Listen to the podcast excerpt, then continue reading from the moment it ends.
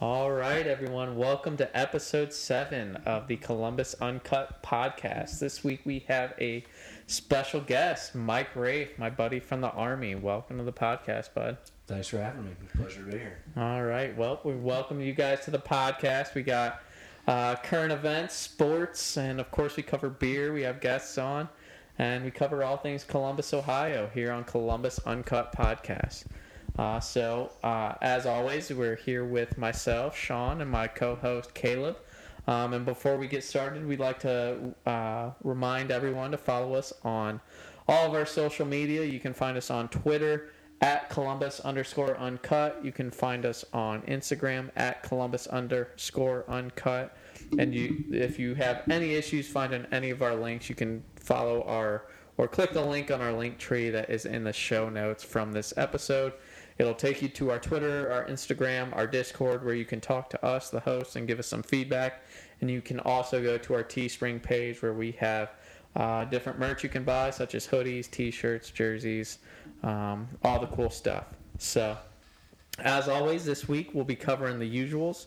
We got our beer segment this week brought to us by our guests. So we have Columbus Brewing Company's Bodhi uh, as the feature beer for this week. That was Mike's suggestion, and Caleb and I could not argue with that. As you guys know, that's one of our favorites. So uh, we also got our food segment this week, which we'll be covering Lucky's Bar and Grill. Funny story behind that one as well. We'll do our sports overview for the week, and then uh, Caleb and I will get into some questions that we have for Mike, uh, as, and as what we uh, what we want to know about him and what he does. So, uh, with all things uh, said, let's go ahead and get started. And Caleb will kick it off with our beer segment this week. All right, Mike. Thanks for uh, coming on the podcast this week and uh, coming to hang with us for a little while. You know, two regular dudes here and nothing uh, spectacular down here in the basement, but we're here to just give the people what they want to know. You know, all the in- interesting information about all the cool people we know. You know, so thanks for coming on with us. Yeah, no problem at all. Always down to come drink some beers in the basement. Uh, one of my favorite pastimes, so not going to complain. Basement beers. That's right. All right, so today we are drinking uh, Columbus Brewing Company's Bodhi.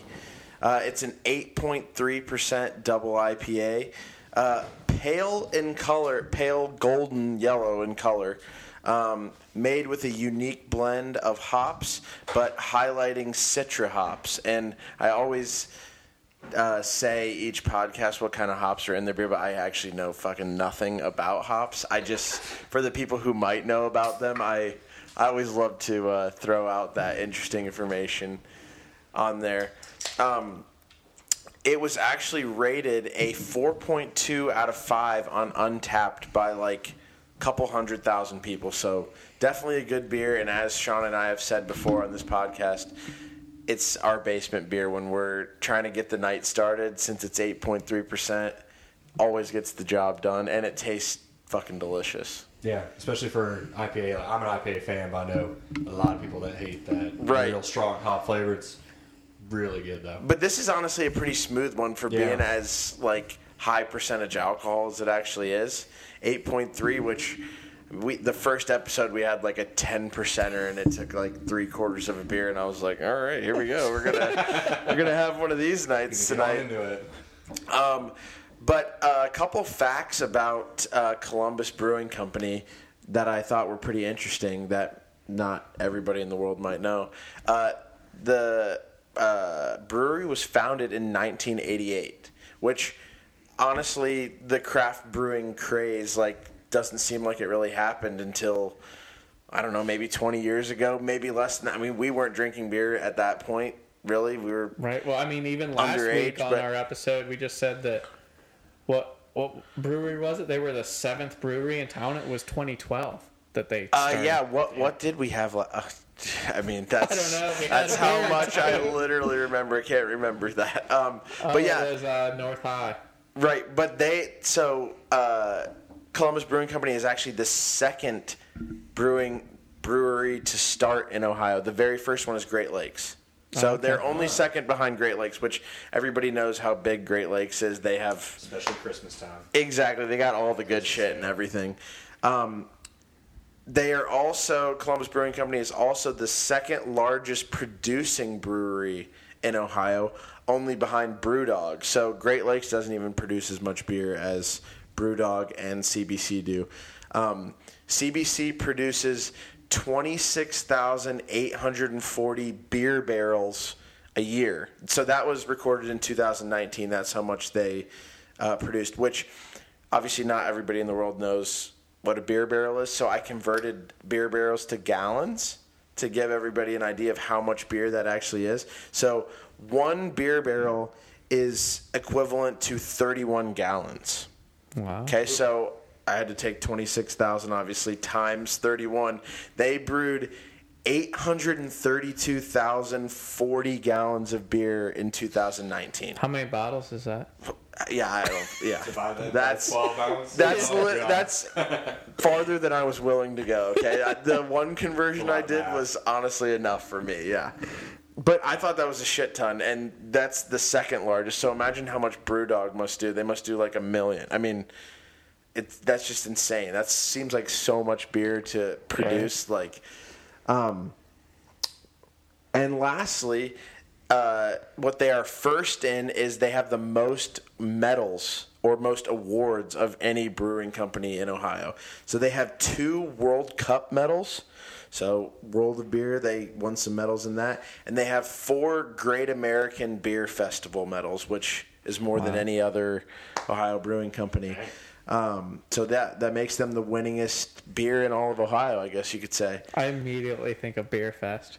right? Yeah. Imagine how crazy that fest must be. I mean, Right. we, you and I were just talking the other day about going to that one uh, at like the convention center Yeah. in December, and I can only imagine how that's going to go when we actually do go to that. Yeah, I'm sure the Wise will be pumped about that. Oh Jesus, excited. they're gonna be Yeah. pissed. Yeah. Um, but uh, some other beers that they brew that you might know, uh, they have a CBC IPA. So not the double Bodhi that we're drinking right now, but just a regular IPA. That's they've won a lot of their awards on that and Bodhi. That's like their two most popular. Uh, their other year-round beers that they brew: um, CBC Technicolor Hat, CBC Creeper, and CBC Endless Haze. They got the So- name Wow. game going. I know, right? Really, they're really on. they're pretty cool, aren't they? Yeah. Um, so, and they're located at two five five five Harrison Road, Columbus, Ohio. So, not too far from here. You can go and like visit their tap room, their brewery. They just actually expanded it so they could brew even more. Which I don't know why you need to brew more. You're almost at a million gallons of beer. Uh, Can't ever have enough beer. Exactly. I know. Yeah. Honestly, they're they're doing what the people need them to do at this rate. Um, so yeah, those are the facts about the beer. Um, now, basically, we get to the point where we talk about like what we're actually tasting in the beer. We talked about the hops, which uh, none of us know anything about, but for those serious nerds who are into it. But when you drink this beer, Mike, what uh, what are you getting flavor wise out of this? savor this other sip here real quick. My you know very refined palate here. Uh, I mean, I would assume based on the Citra hops, that's why I'm getting a little bit of that, that citrus hoppy-ish note. You know, if I'm gonna use all of my my beer terms that I know, uh, I'd say it's pretty pretty full in flavor. Doesn't you know leaves a little, little taste on the tongue, but does, it's not overwhelming. Uh, by any standards, they're smooth drinking for a double IPA too. Yeah, I mean, Yeah. for something this high percentage, like we said before, it it doesn't seem like it should be this smooth. It should have like that little Right. bit of a bite to it, Yeah, where it's you're not really like, a bite or anything. It Yeah. like, kicks you in the face, saying Exa- like, "This is eight percent," almost a dangerous beer. Right. exactly. But once you drink a few of these, it can definitely get Okay. Dangerous. to for sure. down right now. And Oh. stand up at some point. Well, and the great thing about this is after we're out of these, we have a lot of Busch lattes to go through in there. And Sean obviously hates them. And I, for Veterans Day, I got the Army Special Edition Busch lights for all of How us could you wrong I with a latte? Right? I thought it would be fantastic. And he got all pissed off at me for. I can't remember what your cheap beer of choice was. Oh, He was talking about- all day. He was talking about Bud Heavy earlier, and I was Oh, like, Bud not Heavy. that Bud Heavy's bad. I think old it's Bissell's? good, but Yeah. like, I mean, we're talking cheap beer. Like Yeah. Budweiser still. Cheap beers give me Natty Lights all day. I'll Yeah. drink Old Mill Donkey Piss over Busch Oh Light God, All right, that's a claim. that's yeah. I don't know if we can trust your judgment. all day. I don't even know if that even exists anymore. Does Old Milwaukee even mm-hmm. exist? It Oh, has yeah. to be out I there think they- somewhere still. Yeah, I think they've changed it to like Milwaukee's best. Really? Oh, I, yeah. I don't think Old Milwaukee actually exists, but the uh, Well, give me a six-year-old can of Old Milwaukee, and I'll drink that. It's over better Busch. than Busch Higher Light. alcohol. Yeah. You're saying that's better than Busch Light? Oh yeah. I, I bet I can go to my father-in-law's and find a six-year-old old Bring it. Milwaukee, and we'll do a taste test for Bring you. it. Sean, what are you tasting though, man? Well, I mean, there's, I mean, there's no, uh, no ifs, ands, or buts about it. This is one of our favorite beers of all time here in the basement. The basement beer, the official basement beer of uh, the podcast is Bodhi. Sponsor us. Yeah. so it's uh, it's delicious. I love it. It's smooth. Um, you get the hoppy flavor, but it's not overpowering or overbearing. I don't. I'm not going to get the ridiculously absurd IPA burps from it Yeah. that just kind of like make you want to gag every time you get them. ruin your next three meals kind of taste. Exactly. I mean, for 8.3%, it's smooth. Um, I enjoy it. Uh, it's something I can have two, three, four of them, and still, you know, not feel too bad. It's it's. Uh, I mean, the official basement beer. It's got the flavor, which I love. It's got the flavor, but it's not the overpowering, overbearing flavor. Yeah. I like a flavor in my beer, which is why I hate Busch Light. That's my bush. But I also like the the kick behind it with a little 8.3 percenter. You know, Right. Like, I mean, I, I can't say much more. It's just the best beer ever. Yeah, it's it's definitely not a bad one. It's got so many good characteristics, and everything both of you guys said is exactly what I'm also thinking.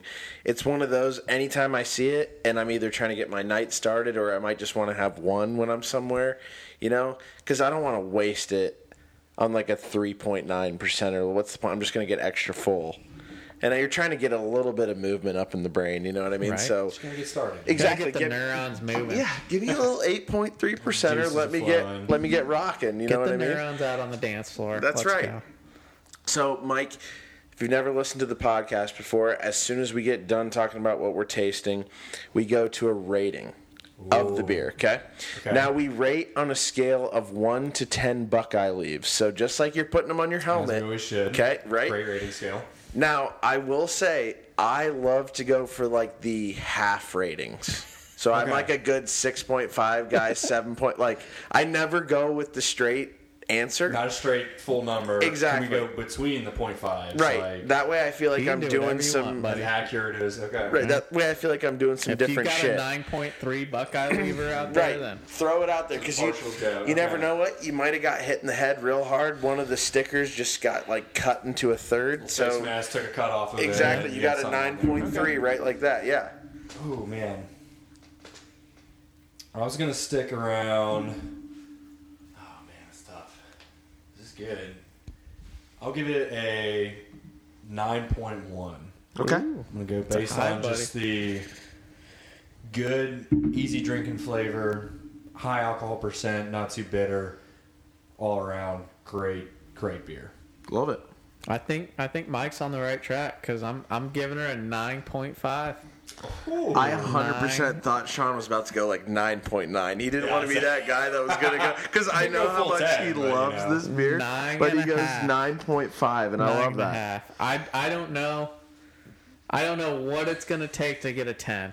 There's only one beer that I like that is up on this level, and I don't know if we'll ever have it here because I don't even know if it's canned, but it is an Ohio brewery. But So, it? It's the uh, the. Have we talked about this before?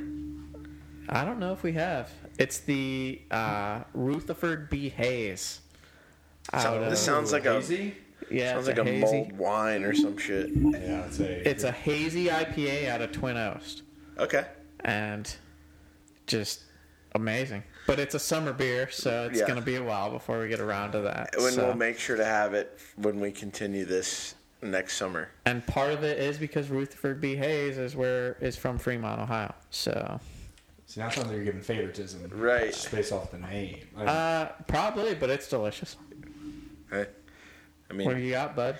honestly, for to for me to give a beer a ten, it would have to be, and I've said this to you before.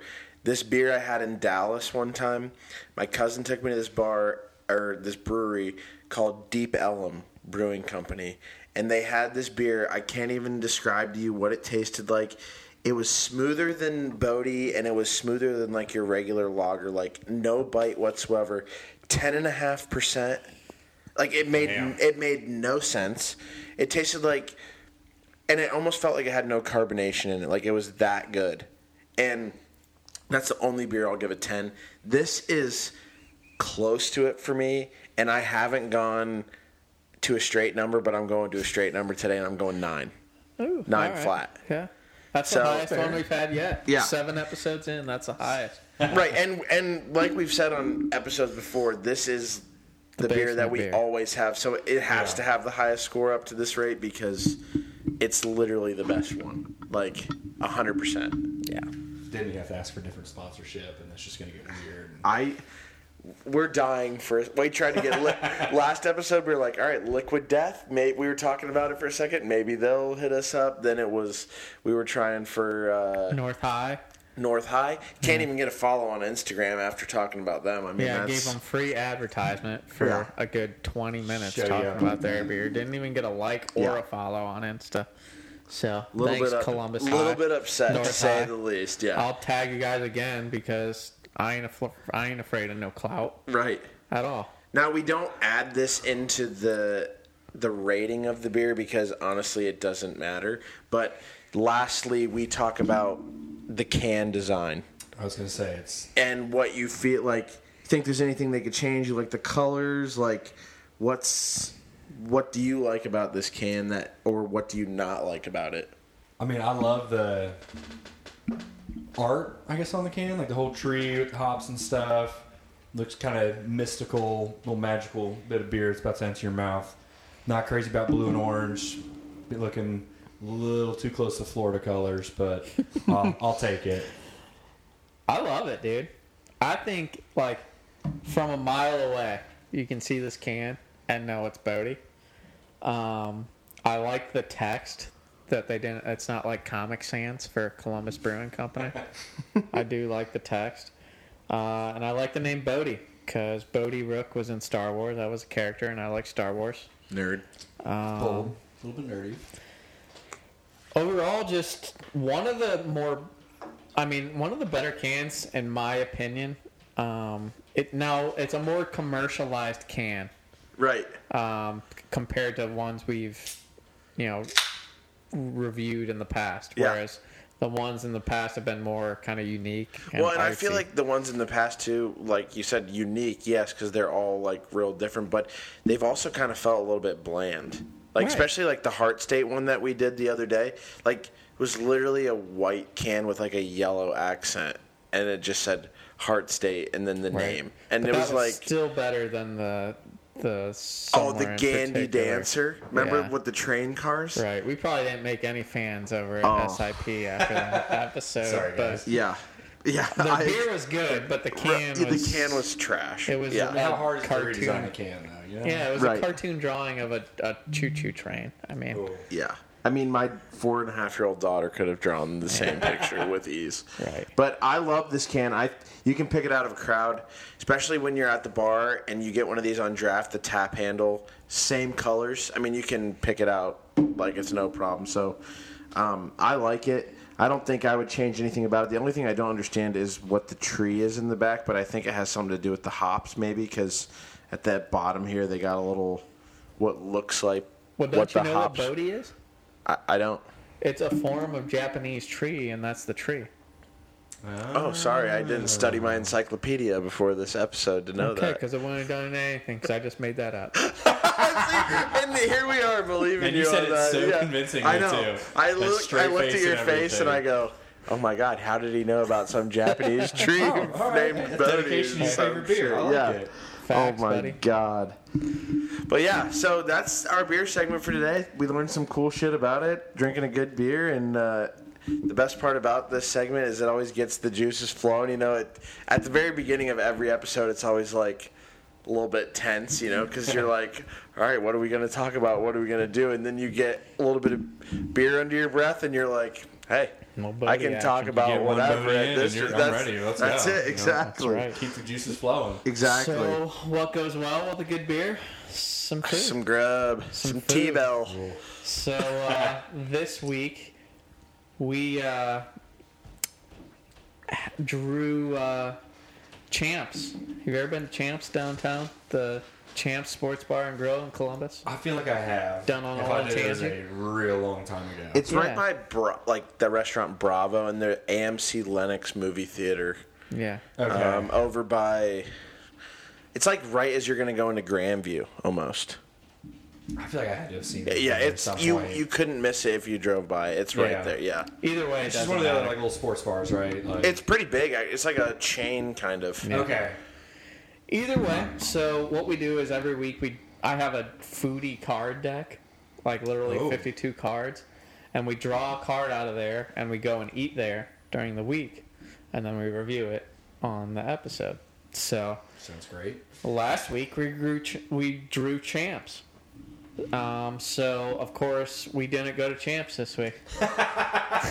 Because why would we? It never actually works out the way we so want it this is the second week we've had the food segment, right? And the first week we drew a card. It was Fiesta Bar and Grill on Sawmill, and we go to I go to Google it and find out when we can go there, and it's closed Oh, permanently. So that was a no go for that Man. that card draw. And then we drew champs this week. We had to do a Tuesday episode this week. We normally record on Fridays. We had to do a Tuesday episode because we had some stuff going on last week. Drew champs. It was a late Tuesday episode. Wednesday morning, I wake up, get on Open Table, look at the reservations. I'm like, there's five of us. We gotta get a reservation wherever we go. I don't care if it's sports bar, whatever. I gotta at least try. Look Try up champs. Friday, six thirty. This is Wednesday. Two days for a sports bar.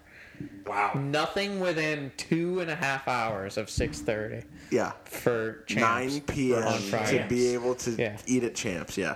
Wow. So I'm like, all right, well, it's a Friday night. The Buckeyes are playing. They're playing Niagara tonight, which we didn't know it wasn't going to be on TV, but Probably that's still a different losing story. at this rate. So I'm like, all right, I'll check Thursday night. Thursday night, nothing within two and a half hours of 6:30. So It's popping there. Yeah. know. So sorry guys, uh, we're pretty committed, but I'm not waiting two and a half hours to get some food, and there's no telling if we would have even gotten in in two and a half hours uh, if we just showed up. So we went to Lucky's Bar and Grill in Hilliard tonight, and we've been there before, and it's delicious. So It's a, it's a go-to, just like Bodhi. Right. We're gonna call this episode the go-to episode go-to. because episodes. everything easy. we've done so far is things that we already love. So Right. it's no It's- issues. It's amazing. So it's in Hilliard. It's 5387 Roberts Road in Hilliard. So main exit there off of 270 um, Roberts Road. It is a sports pub and tap house. So it's a big sports bar. It's got a big wraparound bar. Um, and plenty of TVs if you want to go there to watch a game or anything. Um, so great opportunity to uh, if you want to go there for a game day, something like that. You can you know hit up the bar, hit up hit up the place. They got plenty of tables, plenty of seating, and all kinds of TVs. Anywhere you go in there, you're going to be able to see what you want to see. So um, great location, uh, right off of Roberts Road there, which is right off of 270. Um, as far as the uh, genre, obviously it's a sports bar with pub food. They do have, um, as far as food, one of my favorites, one of my go-tos, fried bologna sandwiches. Man, Fried bologna sandwich. I haven't had that in ah, good God years. dude, anywhere we go, you can ask this guy. Anywhere we go, that they have a fried bologna sandwich, I'm trying Automatic. We went to this brewery we talked about like three episodes ago. The top thing on the menu, like you don't look at anything else on the menu. The very first thing is a bologna sandwich. He literally put the menu down in ten seconds, and he's like, "I already know what I'm getting." I'm like, "Yeah, it's This the bolo- easy for it's you, the you fucking know? bologna sandwich right at the very beginning of that menu." I still, to this day, will claim Waldo has the fr- best fried bologna sandwich there is out there. I gotta try that. I don't even like bologna, but I hundred percent Oh. would. If it's the best one you've ever had, then it's got to be. It's not far from your parents, Waldo. A couple miles up 23, probably about 15 Okay. miles. What do you look for in a fried bologna sandwich that makes it like the best? What's your checklist? Probably that thick ass meat. That's what he Right. loves. That's the first old thing. of meat in there. You gotta have. It's about the meat thickness, right? You can't. You gotta. You can't have no little skinny boy in there. You gotta have a nice little chode up in the Oh yeah. up in the sandwich. Get you a little chud, Sean. Yeah. Get a nice thick bologna, and then they gotta have a good mustard, right?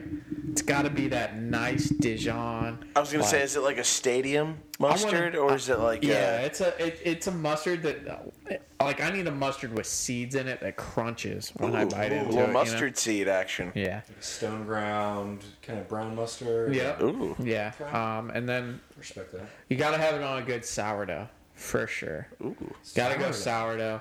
Sourdough. People like to mess around with rye, but rye tastes like butthole in my opinion, honestly. See, I would have never thought that. I would have thought it would have been more like a, like a, maybe a Texas toast. Yeah, I feel like agree that's with that. what it- like white yeah. bread. See, Yeah. you don't want a garlic. You don't want No, a no, garlic. no, no. I'm not. I'm talking the Like a white- thickness of Texas white toast, bread. though. Uh, Yeah. Well, that's kind of what a sourdough is, though. no, you get a good sourdough's sourdough in there. thin and it's hard as fuck. Uh, but who's eating? You. That's the thing. Like, what bread exists out there with like a Texas toast thickness white just bread? white. Literally just Texas Yeah, toast. just Texas toast, white bread. Like Yeah. you're thinking of You think Texas, of Texas toast. toast that's garlic, garlic that's frozen in the To freezer me, section. Texas toast only exists in the go- Like, like world of when bread. you get uh, French toast at a restaurant for breakfast, it's that like real thick bread. Yeah. that's just Texas toast. Really? yeah.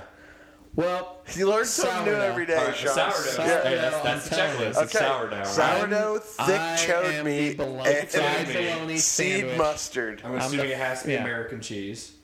Uh, Is there cheese no, on it it? doesn't. Really? It does not. Is there cheese on it? Uh, it depends on where you go, honestly. In Waldo's, there cheese on it? yes. Oh, yeah. Like, yeah. What are we talking though? I can't remember. It's been a while since I've been there. But, So we should probably take a trip. yeah. I like a pepper jack on it because it kind of throws up, kicks up the taste buds a, little bit bit. spice, you know? yeah. That's why it goes right along with that mustard, you know? Yeah. But I'm just telling you, man, fried bologna sandwich. It's like taking those bologna sandwiches from the day at the pool when you were a kid and just amping it up to the adulthood level. That's all it is right there. I mean, you never had a fried or a bologna sandwich after a long day at the pool. I honestly absolutely fucking hate bologna. Oh my goodness. And it's probably because, like, I it's never probably had. because you like Busch Light. Uh, no, but it's actually because I my parents like never cooked the bologna sandwiches. It was like cold bologna, Cold bologna. That's what I'm saying, Yeah. like, at- and then it's a whole different. Ta- it's a whole different animal. Yeah. It's not the same, and so I can't remember the last time I had like warmed, grilled, or whatever bologna sandwich, which is a whole different taste. Yeah, I mean, But I just think about that cold bologna, and I'm like, I don't think I want that. You sound like a five-year-old who ate broccoli for the first time and was like, "I don't like the texture." No, it's not even close to that, and you know it. That's ridiculous. But I don't know. Mike agrees. Warm bologna and cold bologna is two I like different cold They're flavors. bologna. entirely too. two different animals. Yes. A cold cut from But I do like a cold bologna sandwich. I grew up on some of those. Yeah, okay. So, okay. As long as you had like good, good layer of mayo, American cheese, Exactly. white or potato bread, I could put that. And I then, like cold after the bologna, pool, too. we put some Lay's original potato chips on it, crushed them into Yeah. the sandwich. Ooh. I do love Man. a little bit of crunch Yeah. on a sandwich like that. Yeah. Never tried like a chip on bologna though. I Oh, uh, so I it's a got to game probably changer. I probably got to do that. Funny side story from all this, as we're talking about pool meals. So I grew up only on wheat bread in our house. Wheat. Only, only on the wh- wheat bread. Wheat. right? So my next door neighbor had a pool, and every time we go over there and go swimming, they'd make fun of me because when we were done, I'd just go in their kitchen and raid their white bread and just eat it plain because I thought it was the best Top treat tier. Yeah, oh. in the world, dude. Tell, grow up on wheat bread and then go eat some white bread and tell me how amazing It's it is. absolutely elite. yeah, Yeah. Game changer. it's amazing. So now that's basically like growing up on a cold bologna sandwich and then getting a fried bologna sandwich. Right, exactly. So you know what I'm talking about. Yeah. No more So- talking shit on me. That was a major derail, but what were we talking about? Lucky's. Yeah, there Lucky's, yeah. Uh, anyway, so you can also get wings there, sports bar, sports typical sports bar food, um, sandwiches, uh, burgers, things along those lines. As far as uh, alcohol selection, fully stocked bar. One thing I really like when we go there is they have a great beer selection. They got like 35 beers on tap.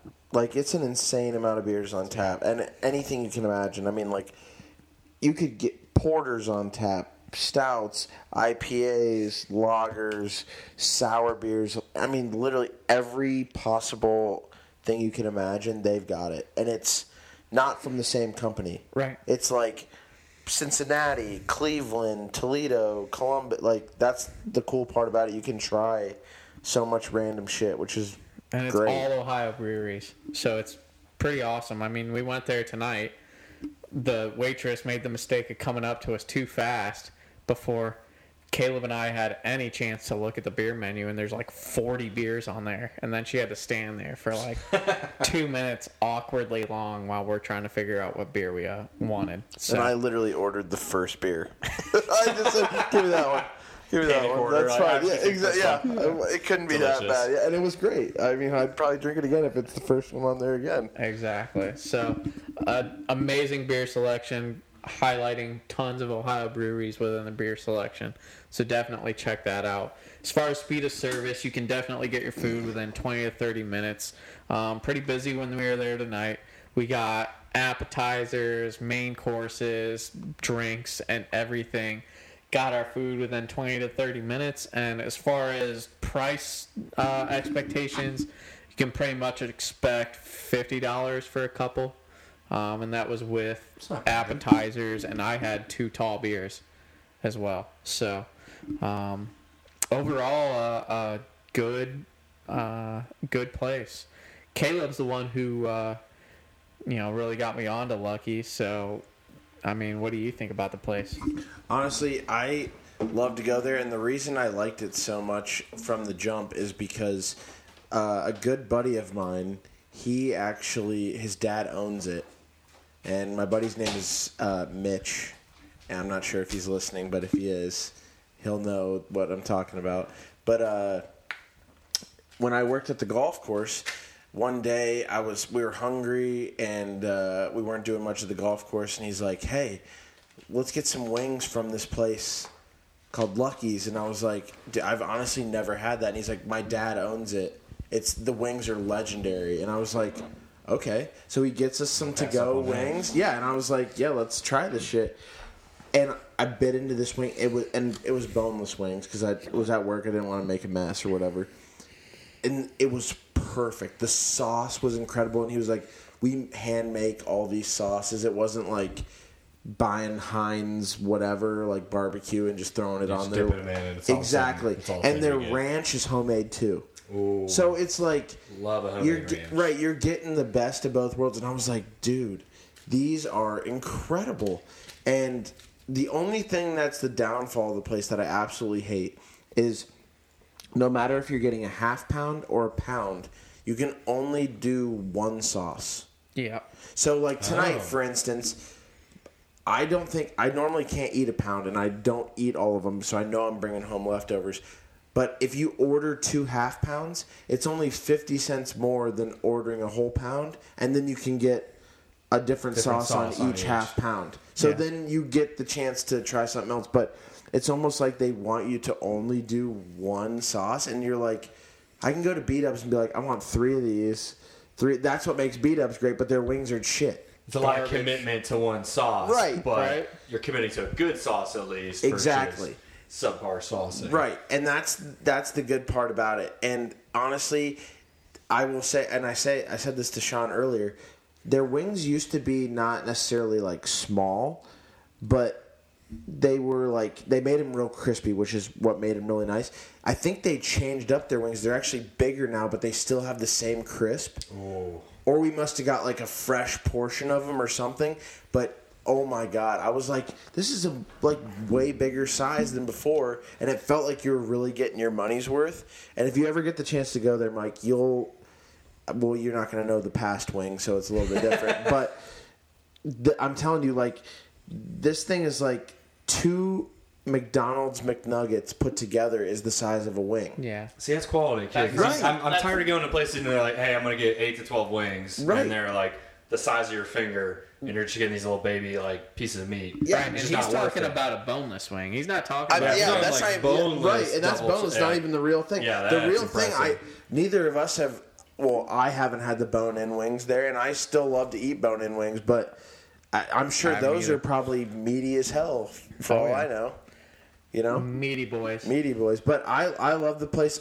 Sean said fifty for a couple. I spent fifty by myself tonight, and I, I had two Eating beers. two myself, so you I know had it's two beers, a pound of wings, and an appetizer that I shared with three of us. So it was fine. But yeah, if you just went there with two of you, that would be more than enough for everybody to eat. So it wasn't bad at all. And uh, I haven't seen Mitch's dad there in a while, who owns it, but super nice dude. And like when he when they moved here, I was like, you got to check out Lucky's. It's a cool bar. Like it's local. You'll never wait to sit down. So I mean, you can't on a Friday night, especially of all Yeah, times. so Friday like, night, like you can't beat that. Yeah, it's that's what makes it great, and their food's good. Their wait staff is great. The bartenders are awesome. So it's it's a win win regardless. So I love it. I I definitely uh, if I can't think of any place to go where I'm just craving wings, I'm like, let's just go to Lucky's. It's Right. easy. Yeah. It's hard to find a good wing place you love. Right, Like, especially Unless one you're that like that ones. close. I mean, it's a four minute drive Right. to get there. It's not yeah, far can't at all. beat that. Yeah. And I mean, the first time he asked me if he wanted to go to Lucky's, I was like, dude, you talking about like the bar in Athens? Because that's my place.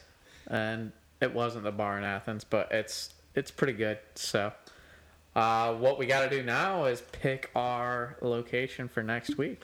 And we're not going 0 for three. No. No. Oh, Break, for- break the streak in a 0 good for way. two. Break 0 for two was streak. enough.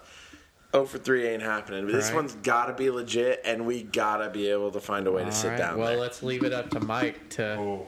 select the card. Get a good draw here. All right, let's see if I can break the streak. What do we got? What do we got? Oh man, I'm gonna butcher this Oh one. no, it's Indian probably It's or Mexican. something.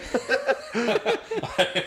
Honestly, not even sure. Uh, Tazitosia. Oh, that's my favorite I love it. Yeah, sure. What do you What do you got there? What are, Something Roma. Trattoria tutorial? Oh man, these look like Roma Z's. Wait a in minute. Grandview. Grandview. Grandview. Grandview Ave, Columbus. Hey, at least I can pronounce Grandview. I got Grandview. that one. Yeah. Trattoria Roma. So Sorry, Trattoria. I have no idea what this place is. Looks like it may be exotic. Pretty excited. Okay. Hopefully we can get a seat. And uh, we get ten dollars off our order when Hell we yeah. spend twenty five dollars or more. Oh, yeah. I thought for sure it was going to be like Ob, the Indian place or something, where you're like think that there's more behind the word Ob, but it's literally that's all it's called. It's just so you show Ob. up first in Google search. Exactly. Yeah, I thought for sure that's where we were headed with that one.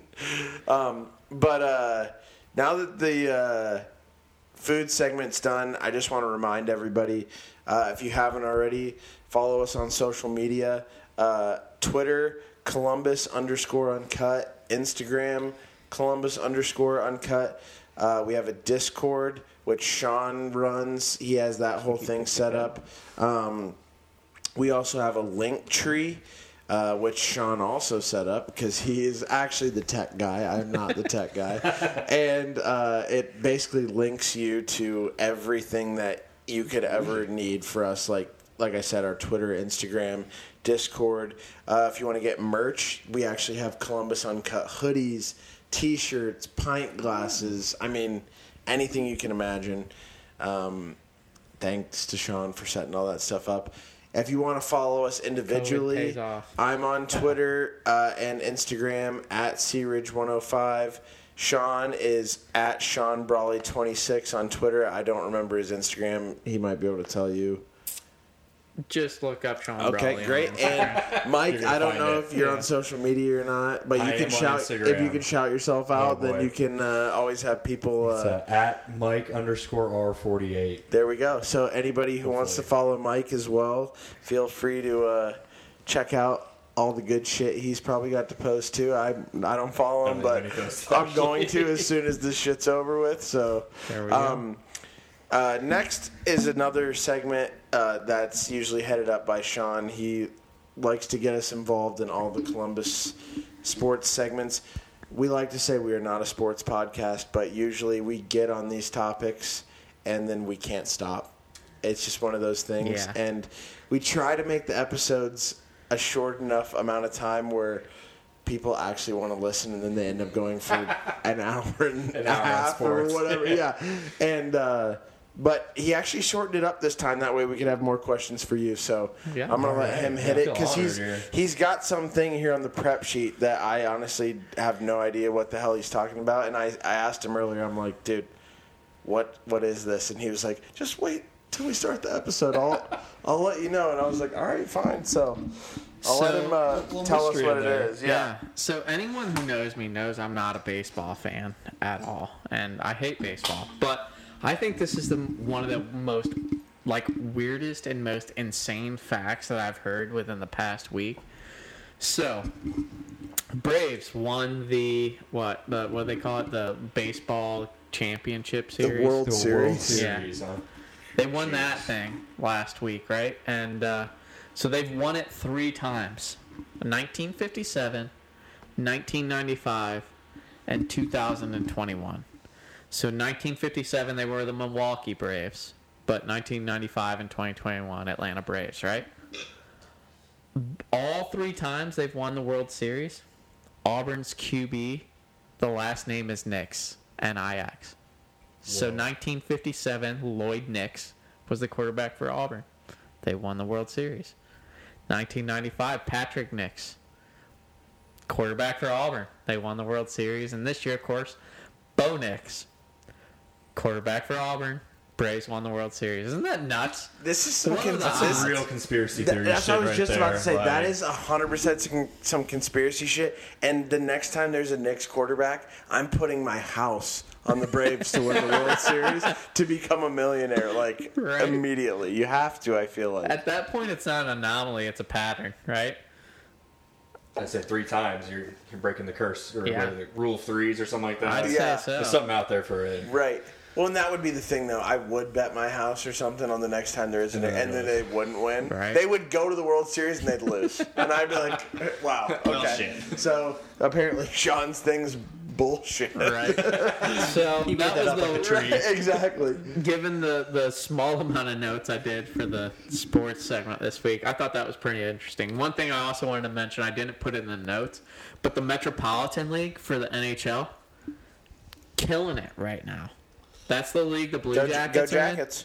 So the the la- the team that's in last in the Metropolitan League would be set the seventh seed right now in the playoffs. That's So- crazy. It's pretty nuts. I'm pretty sure the Jackets are like seven and three, and they were picked to be like last. Dead last in the NHL. Yeah. dead last. Yeah. Which I don't pretend to be a hockey fan. Um, I'm trying to be since I live in a town that has a hockey team now. You have to. Uh, they didn't have much hockey out in Hawaii, so um, not a fan favorite. this is a first. But I think it's pretty awesome. Uh, pretty excited to, that the uh, Jackets and the Metropolitan are doing a, a good job, and um, hopefully we can hit a hit a match or two this year and A match? What is this, soccer? crank some brewskis. I don't know. It's called a hockey. game? What do they call Yeah, I think I- it's a hockey match. I think it's a hockey, Hockey game. Hockey. No, it's not a hockey game. It's a hockey match. Hockey match. All right. You're saying it with confidence. so I know, have to and honestly, you, but I don't after right. after what you said earlier about the one thing with the tree, After the boating, Japanese tree yeah, and I, the whole Nix I- thing, yeah. We I'm had a pushing conversation this summer about something about squirrels, and you said some shit. Squirrel And- facts. Yeah, and I was like, dude, I honestly believe that, and so did my wife. And then Ten minutes later, he goes, "Yeah, I don't know. That's I don't think that's true." And I'm You like, all the "Dude, time, that, that felt so real. Like it I feel doesn't like you even did this make every time we lived in Virginia. You always had some random fact that would end up being absolutely not true, Hey, but we would go with it for I the love longest it. time. I love it. that's all right, buddy. It's uh, you know, ignorance is bliss. Love some it. would say. Love it. It's good out of you. Yeah. Uh, so let's talk about Buckeye basketball. So they're playing tonight. They won by 10, by the way, but I don't want to go too Did they? far. They won 84 74 against Niagara. Hmm. Niagara. Niagara. All right. Well, so they're 2 and 0. But last week they played a tough game versus Akron. We were actually recording during that episode. Crackern. Akron. So I don't know if you saw this, Mafey, but they won on a last second shot from Really? our boy Zed Key Zed. against Akron. Akron, I mean, you love to see a win, but you hate to see it go that way. right? It was Exactly. rough, dude. Yeah, I mean, luckily Akron is they won the MAC last year in the COVID season, so like it's not like they're bad. They had a ton of veteran players, and Chris Holtmann literally the whole like week leading up in press conferences was talking about how good they actually were, and so but you're thinking. All right, we have so many good players. There's no way that a team like Akron is going to compete because if we played them in football, it'd be sixty to seven. Yeah. So you just automatically think, in, even in basketball, it's going to be hundred to fifty, or you know, some random shit. They kept it tight the whole way. It, it looked like for a minute we were going to lose. We And were gonna lose. We got lucky. Right, We and then got lucky. Holtmann drew up a fantastic play for the last play, and Malaki Branham, our freshman, Yeah. had the like freshman ability, which you don't expect him to. Usually you'd think he'd probably make a mistake to make that pass to Zed for the for the layup, and we win the game. Like it's to give you insight, like it came down. So Akron, we were up by two, and Akron came down thinking they're getting the final shot, right? Yeah. Came down, hoisted up a three, and EJ Liddell fouled him on the three, and they made it. Oh my god. Yeah, we were up by three. They fouled him on the three and made it. Made the fo- free throw, so they went up by one. by one they the had a four-point play in the la- and then we had the ball with six seconds left. And luckily, we got the final shot, and it worked out. But I don't want to press the panic button yet. I think this team has a lot of room to grow, but I think they can only keep Malaki Branham off the floor for so long. I think it's the same situation with Travion Henderson. You can only keep the guy off the floor so long before you can deny that he deserves to be on the floor. Right. Like Yeah. Every time, I mean, just from that one game, because I didn't get to watch tonight because it was on BS BTN Plus or whatever. yeah, which we weren't going to pay for. for But just while he was out there, he was making the passes, he was driving to the hole, and he was getting guys shots. So I think I think we'll, we'll be a decent team this year. I think they'll grow, but at the end of the day, I think uh, I think think we need some uh, improvement here. Um, where are we at time wise? 47 minutes. We're we're, Oh, we're doing just fine. doing This is actually perfect. quicker than I thought we'd get through this because Yeah.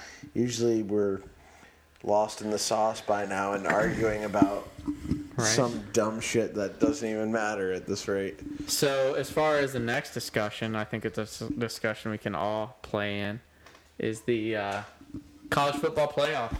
Oh boy.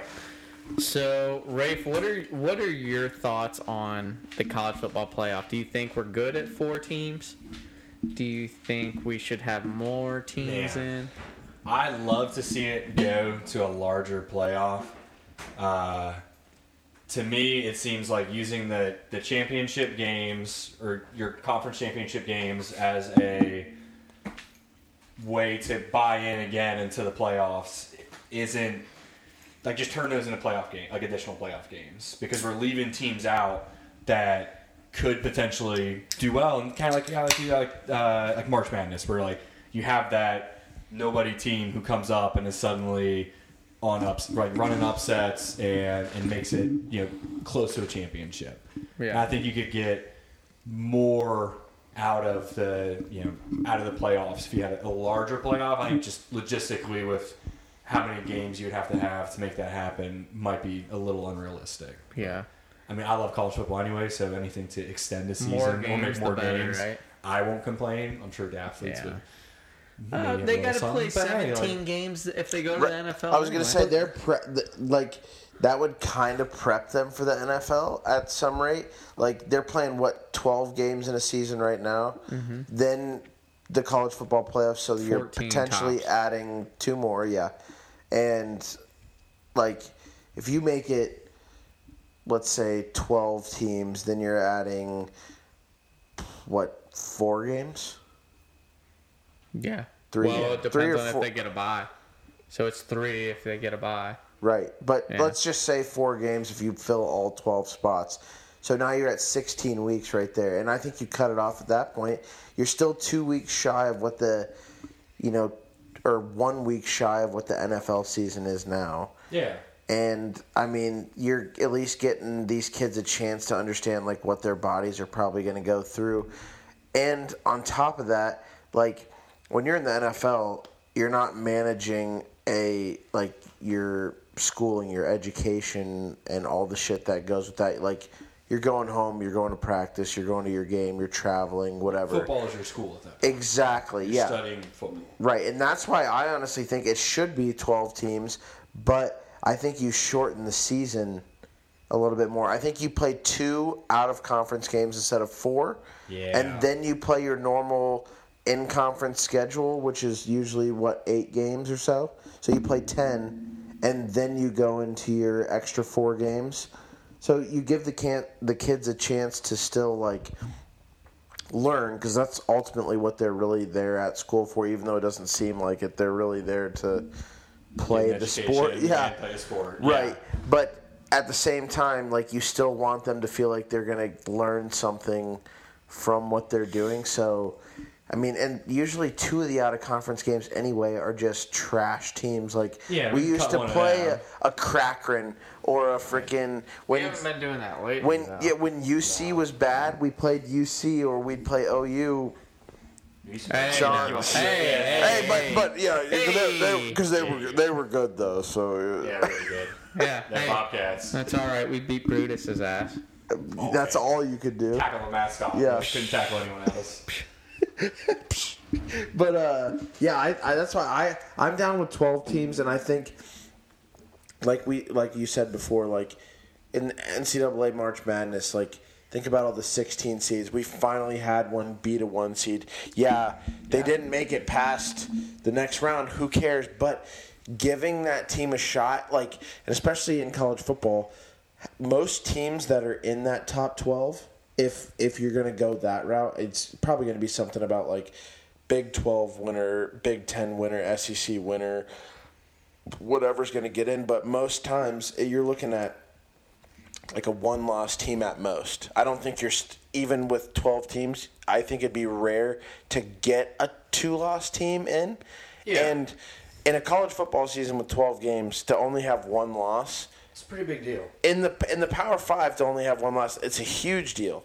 Yeah. If you're talking about the American, like if Cincinnati lost two or one, I don't think you could You're you could do it. see But an undefeated Cincinnati, give them a shot. Let them. I mean, look at their game last year against Georgia. They lost by three.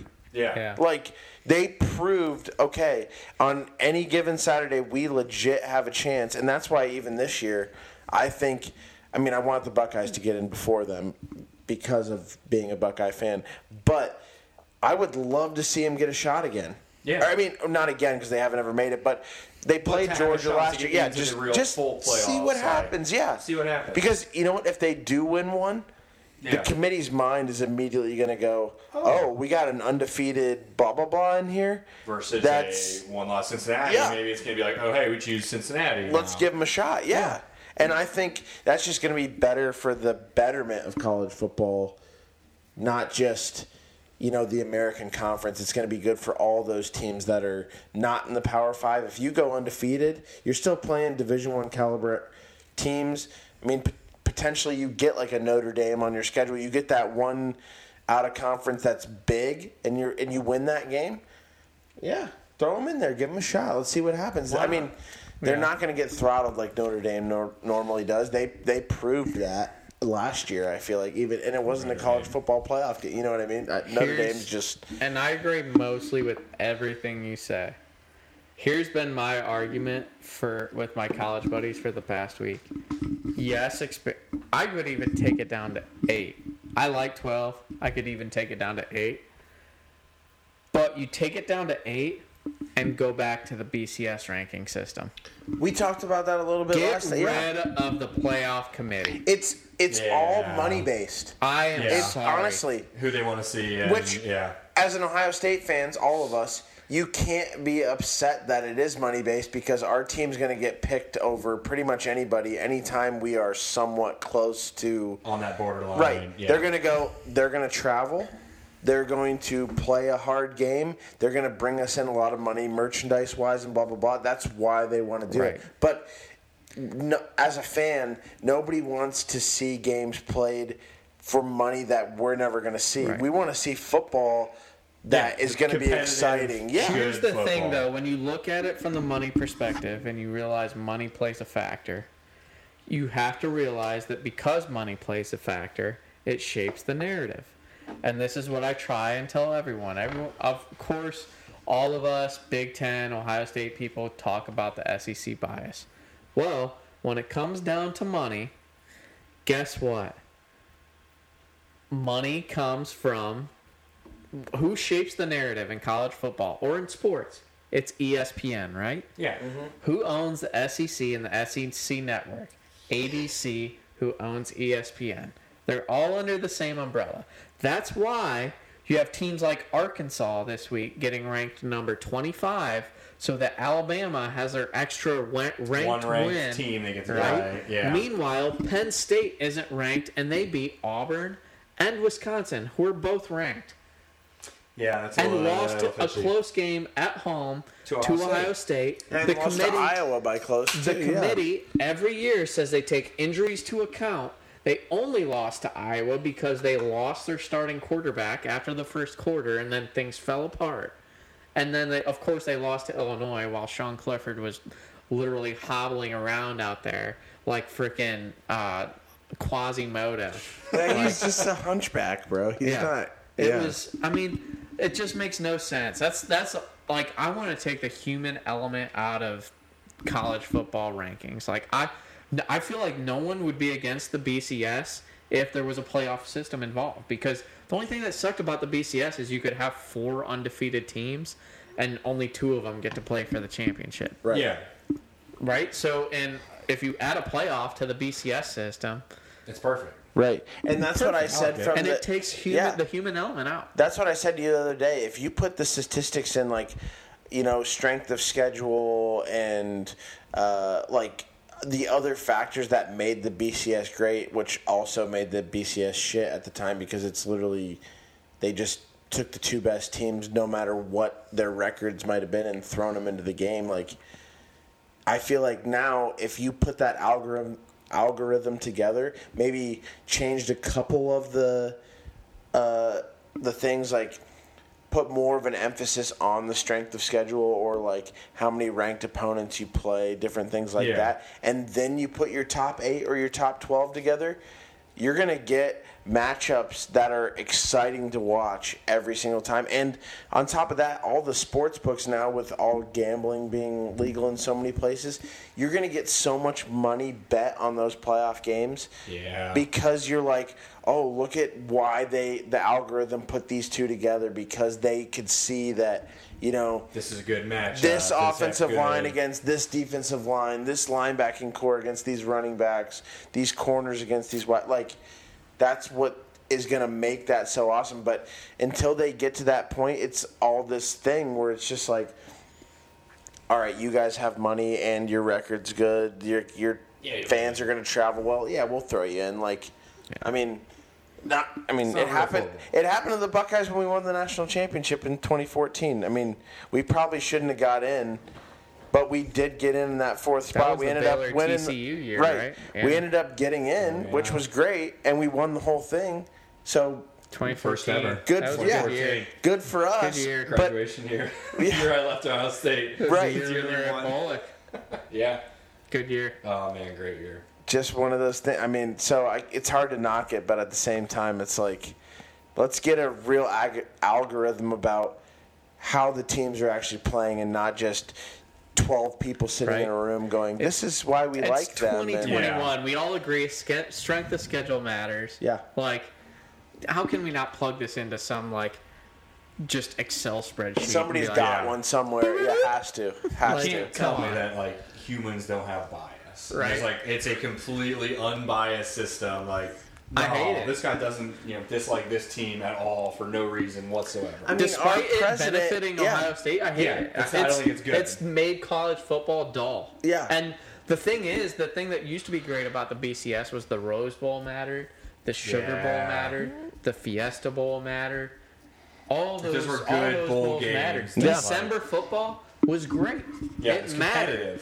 Now it's like if it's not a New Year's Eve or a New Year's Bowl, New Year's Six Bowl, Barely watch no one cares. Yeah. Even honestly, if it's not a New Year's Four Bowl, who cares? Yeah. Like besides the Notre Dame fan who's watching Notre Dame play in some fucking Sugar Bowl that no one cares about, or Michigan because that's the only bowls they can make that mean anything. I almost said our president is on the board, but what I meant to say is our athletic director is on the board that Gene picks Smith. the teams for the college football playoff. And I, I don't.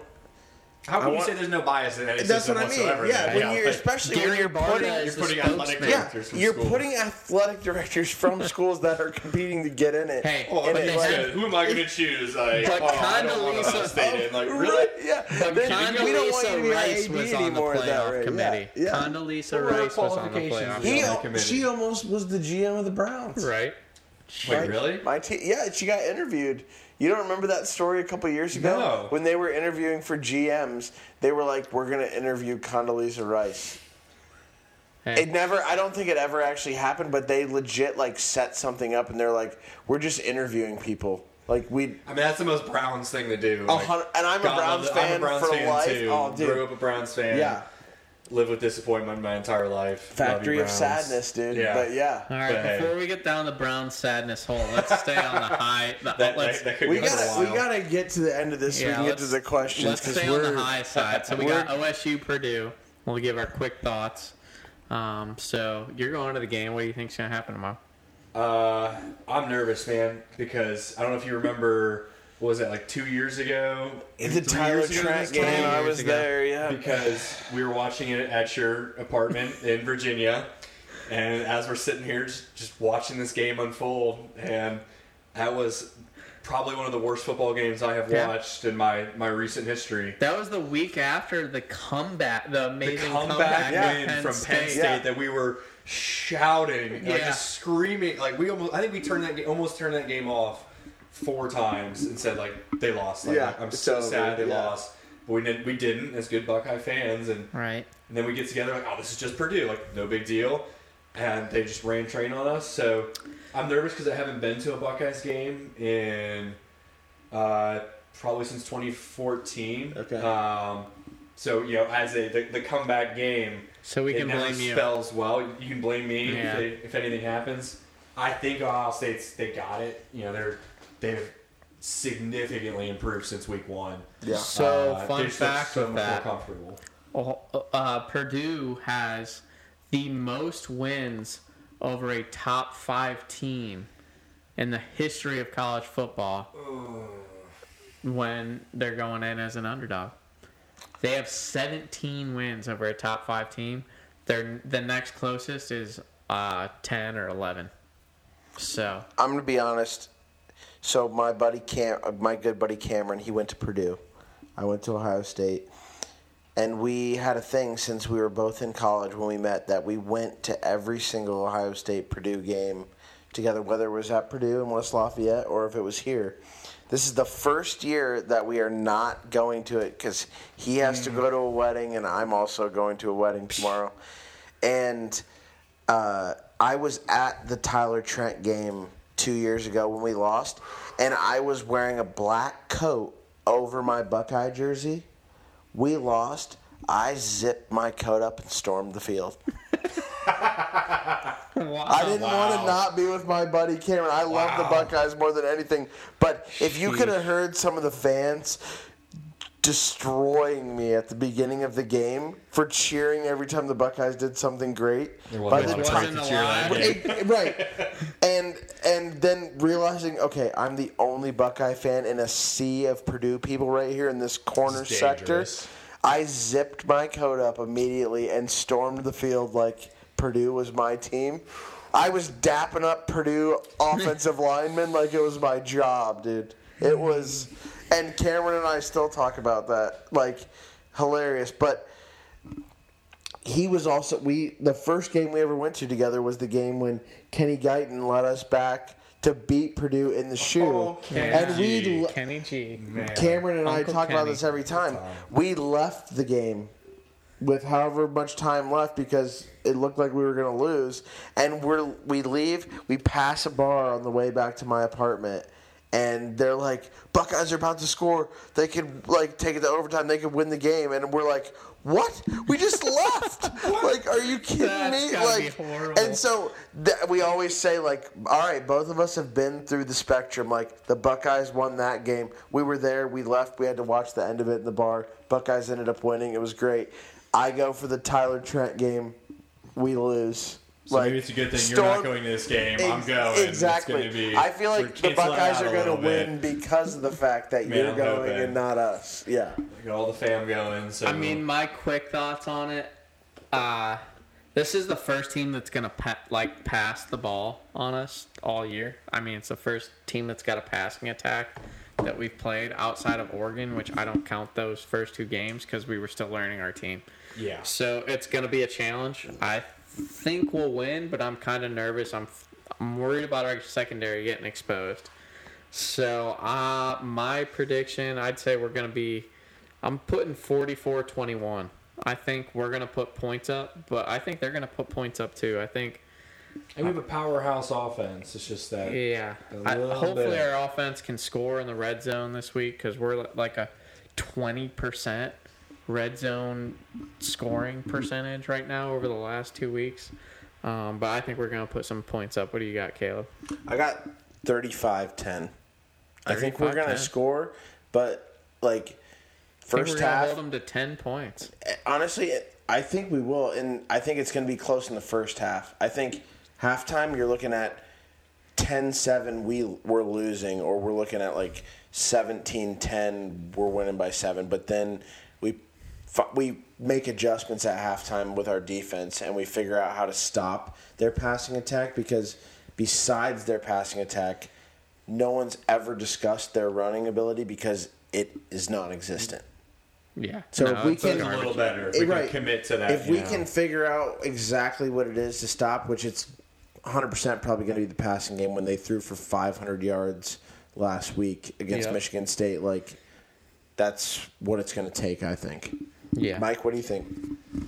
Uh, I'm a bit of a pessimist. I like to, you know, growing up, believe that snow days weren't going to happen, so I never got disappointed. uh, and that that's proven well for me in life. So I'm going to go 28-21 Buckeyes though.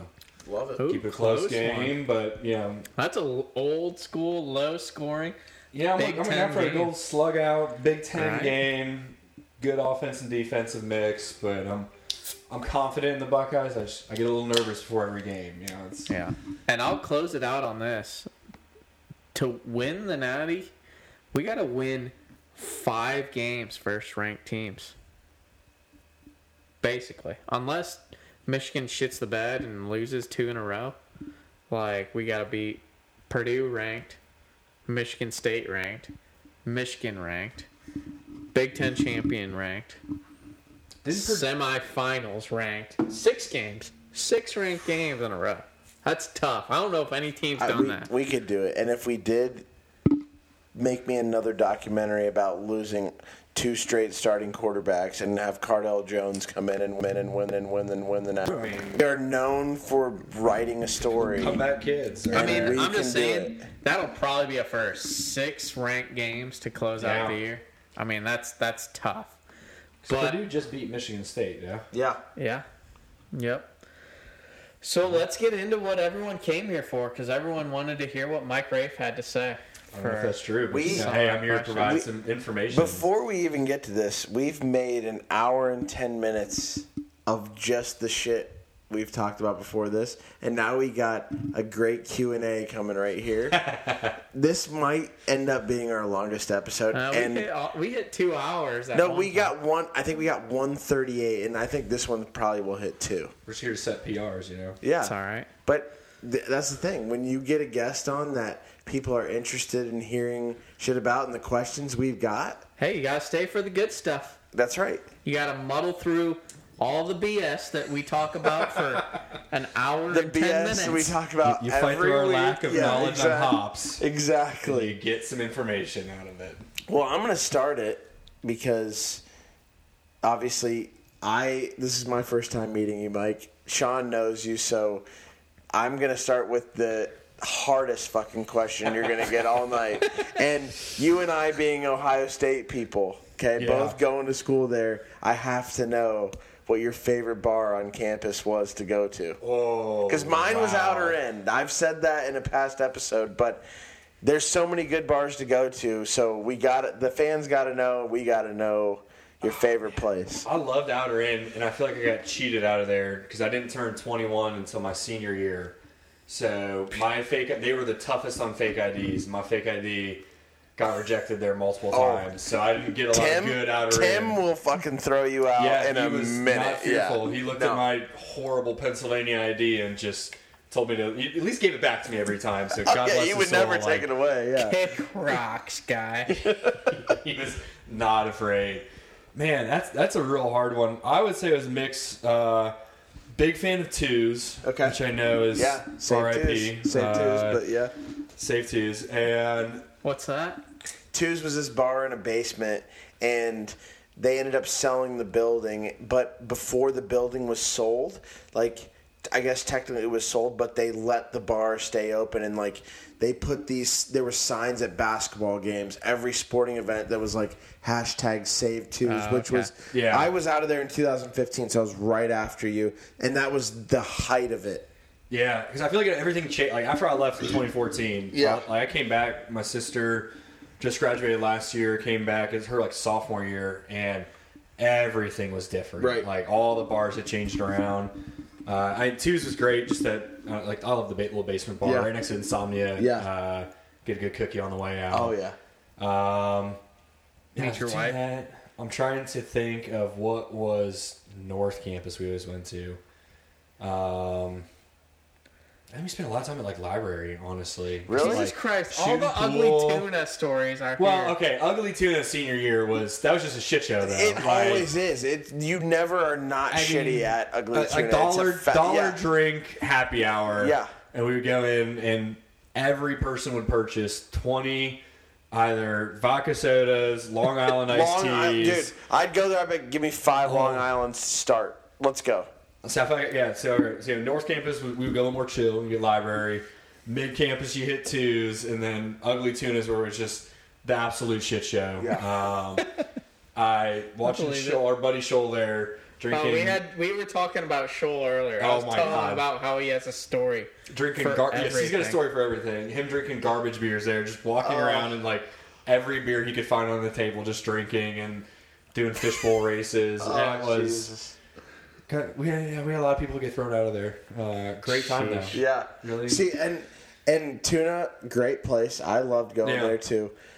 The library I went to one time, and they gave me a skunked beer. I swear. Oh. And so I got turned off. My spot on North Campus, I lived on North Campus pretty Yeah. much the whole time. Even when I moved off campus, I went to the Thirsty Scholar.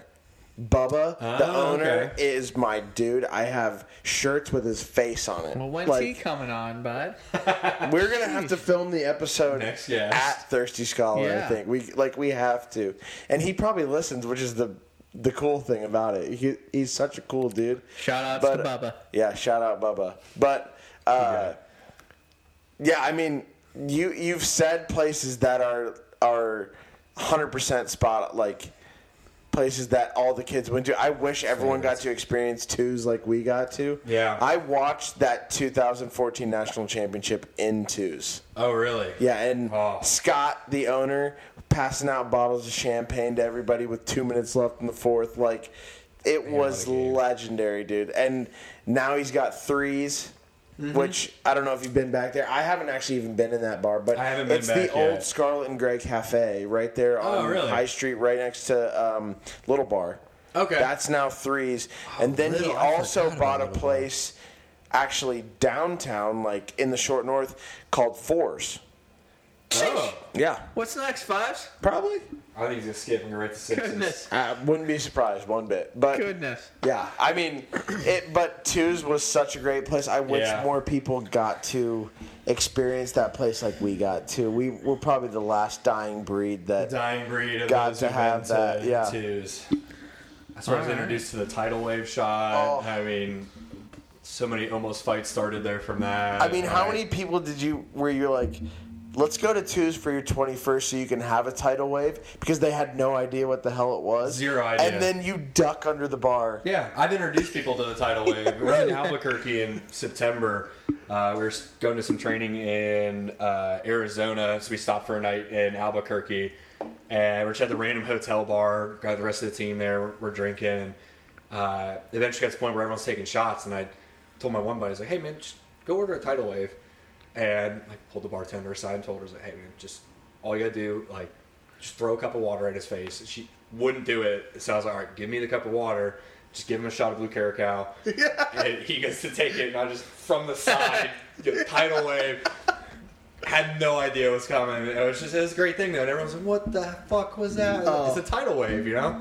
The, I mean, the best was like on a Friday night when it's packed. Yeah, and then, you, get the order a tidal wave.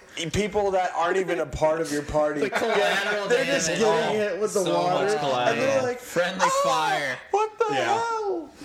oh, dude, that was I some feel like the bouncers were down there simply for to stop fights from tidal waves. Man, I'm 100%. surprised I never 100%. got a tidal wave at Bullock. What the heck happened, Well, man? we can go to Yeah. three. We Hey. can go to threes sometime. There's still time. Yeah, uh-huh. we we might can. see it coming, but We'll make it happen. we'll figure something out. All right. Well, before I get into my first question, I guess we probably should have done this at the beginning of the question segment. Well, because I didn't look at your Yeah. question, so I just jumped in Uh, because Why don't you tell the listeners a little bit about yourself? Where are you from? What do you do? What are you doing now? Obviously, we know you went to Ohio State now, so Yeah. Uh, so from Ohio, origi- Cleveland born. Uh, lived up there first few years of my life, and then uh, moved down to Westerville, Ohio, um, and then pretty much spent the rest of the time growing up Lewis Center area. Uh, went to Ohio State for college, and then graduated 2014. So I got to meet Sean, then a good old Virginia. Uh, currently still in the army, going on seven, going on to eight years now. Um, sheesh. yeah, long, long old time. Didn't even know. Uh, sneaks up on you. Yeah. And then, yeah, so I'm currently out in Colorado uh, in uh, 10th group out there. So just got a good old job change. And What Loving part of the army is 10th group? so 10th group is in, uh, it's a 10th Special Forces group. So, Special Uh, Forces, fuck Special like Delta Farce, that movie. Yeah, uh, made a good old career change out of logistics. Decided to need something better, and went on to special farces, and enjoyed it ever since. There we go. Great overview. I don't think Sean thought about this at the very beginning when he was like, "Hey, I'm going to have my buddy Mike on for the podcast this Friday," knowing that Veterans Day was yesterday. It kind I of mean, lines up it well. couldn't have lined up. veteran. Right. Hey, happy It Veterans Day. couldn't That's have right. lined up any more perfectly. I mean, I even texted Sean yesterday and I was like, "Happy Vets Day, bud. Thanks." And he was like, "Thanks, man." And I said. What'd you do today? And he goes, got a free sandwich from Hardee's. and I was like, that's, Yeah, that's the most that's veteran literally it. Are you kidding me? That's like, it right there. I wanted him to be like, went, drank a half bottle of Jack Daniels and said, Look at the "Hoo- flag, said goddammit." hoorah I got me 1,500 a times. spicy chicken biscuit from Hardee's, baby, for free. So uh, yeah. Anyway, so this is one of the favorite questions I always loved when I was asked when I was in the military. So I'll ask you, because I don't think we ever got this deep when we were Yeah. back in the day. So why'd you? What made you join the army? Oh man, uh, I've actually thought about this one because I keep getting asked it, and honestly, I hadn't given much consideration to it uh, through most of high school or anything other than like you know what you see in video games, and you it's like oh yeah whatever that's the army. Like never think of it, and then um, my dad being a high school principal, he got to talk to all the recruiters, everyone who came through all of his school and stuff, and he got a bunch of information from them, and he honestly, he probably pitched me better than most of the recruiters, and they should, you know, talk to him eventually of like between all the you know the benefits that you get from not only being in the army, uh, education, you get the like all the healthcare, all the uh, you know good stuff out of that, guaranteed job, but then you know the service piece to it, and I think it's kind of something like he always wanted to do, didn't end up doing. Um, and he kind of sold me on that, and I eventually was like, I've been off, and I don't think I truly understood it until I was in, and after that, uh, you know, you get the the great like service to country stuff because you, you see what you're doing, and uh, and then obviously like meeting all the different people. So I Did you did you get the? Were you a four year scholarship? I did. I got the four year. The Air Force turned me down. Uh, they said I was unqualified to get their scholarship. Eat shit. Clearly, Air they can Force, suck it. Clearly, Yep. Air Air Force Force. suck You'd be doing paperwork Uh, somewhere. yeah, see, right now. honestly, it saved me though, because then I wouldn't be where I'm at today. Um, I would be a special weatherman or whatever Right. they have, and you know, so, uh, I think it was like a week later. I went and interviewed with uh, the professor of military science at Ohio State, and he recommended me for a four-year scholarship. So. There Maybe you go. qualifications a little different Air Force Army, but uh, I won't complain. Got got me education at Ohio State, so Right. that was pretty badass. And what'd you major in while you were there? Uh, business marketing. Okay. Yeah. All right. Well, let us know how to market the podcast. So. Cool. Yeah, man. if, if we could just hire you for free to start. I'd to- I'd be a little rusty on my marketing skills. It's been eight years since I've taken a class, got, but when uh, you got other shit to worry about, the marketing I'll- and business is probably the last thing you're worried about. I'll figure something out with that. You know. Before I get to my second question, I have to know this is completely off topic. Have you ever seen the show Outer Banks? I've seen parts of it. Does anyone ever call you Rafe? Uh, He yeah. killed. He killed a couple people. He's a weird guy in the show. so there was But, someone named like, Rafe on the show. There was, yeah. He was.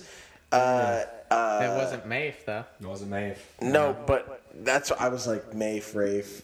When He's you Mafe, said, I know when you said Mafe earlier, I I, don't know how wanted many to times throw I've called the. him Rafe in my life, but I know Maeve is Was uncountable. Shoal the one who came up with that, or was I that you? know. I One don't of you during bowl leg. I'd never been called Maeve before. I've been called. Buddy, the amount of things I remember from Bullet. Well, my liver remembers. Yeah. But I, I, I don't. When we were just talking a minute ago, I immediately started thinking about that, and I went, Rafe, Mafe, Rafe's the last. name. Like, hey, I gotta. I've been called all of high school. I was called Rafe. Okay, so Uh, and then the majority of like the first part of my army career, honestly, was called Rafe. maybe they should have cast And then everyone cast. kind of started switching the first names, and Right. I had to switch it up. Sounds like they should have cast you maybe in the show. You could have got out of the I mean, army, filled that spot. let's, let's go for it. He had a real rough character in that show. He's definitely going to prison. We're on season three, and he's going to jail. So maybe you wouldn't want to Mm. I be wouldn't that. do well but in prison. the I'm- guy I'm- was I'm made for it. the guy was all over the map. Yeah. he was all over the map. See, I can't watch the movie Pearl Harbor because uh, his name is Rafe in that, and they Really? say Rafe so many times, and it kind of like freaks me out just Yeah. hearing my last name Yeah. consistently said, and it, it throws me like I can't watch it. All right, then yeah, probably don't watch Outer Banks then, So, because yeah, that guy's all over the map. Don't but okay, Watch myself be psycho. I'm worried about it. right.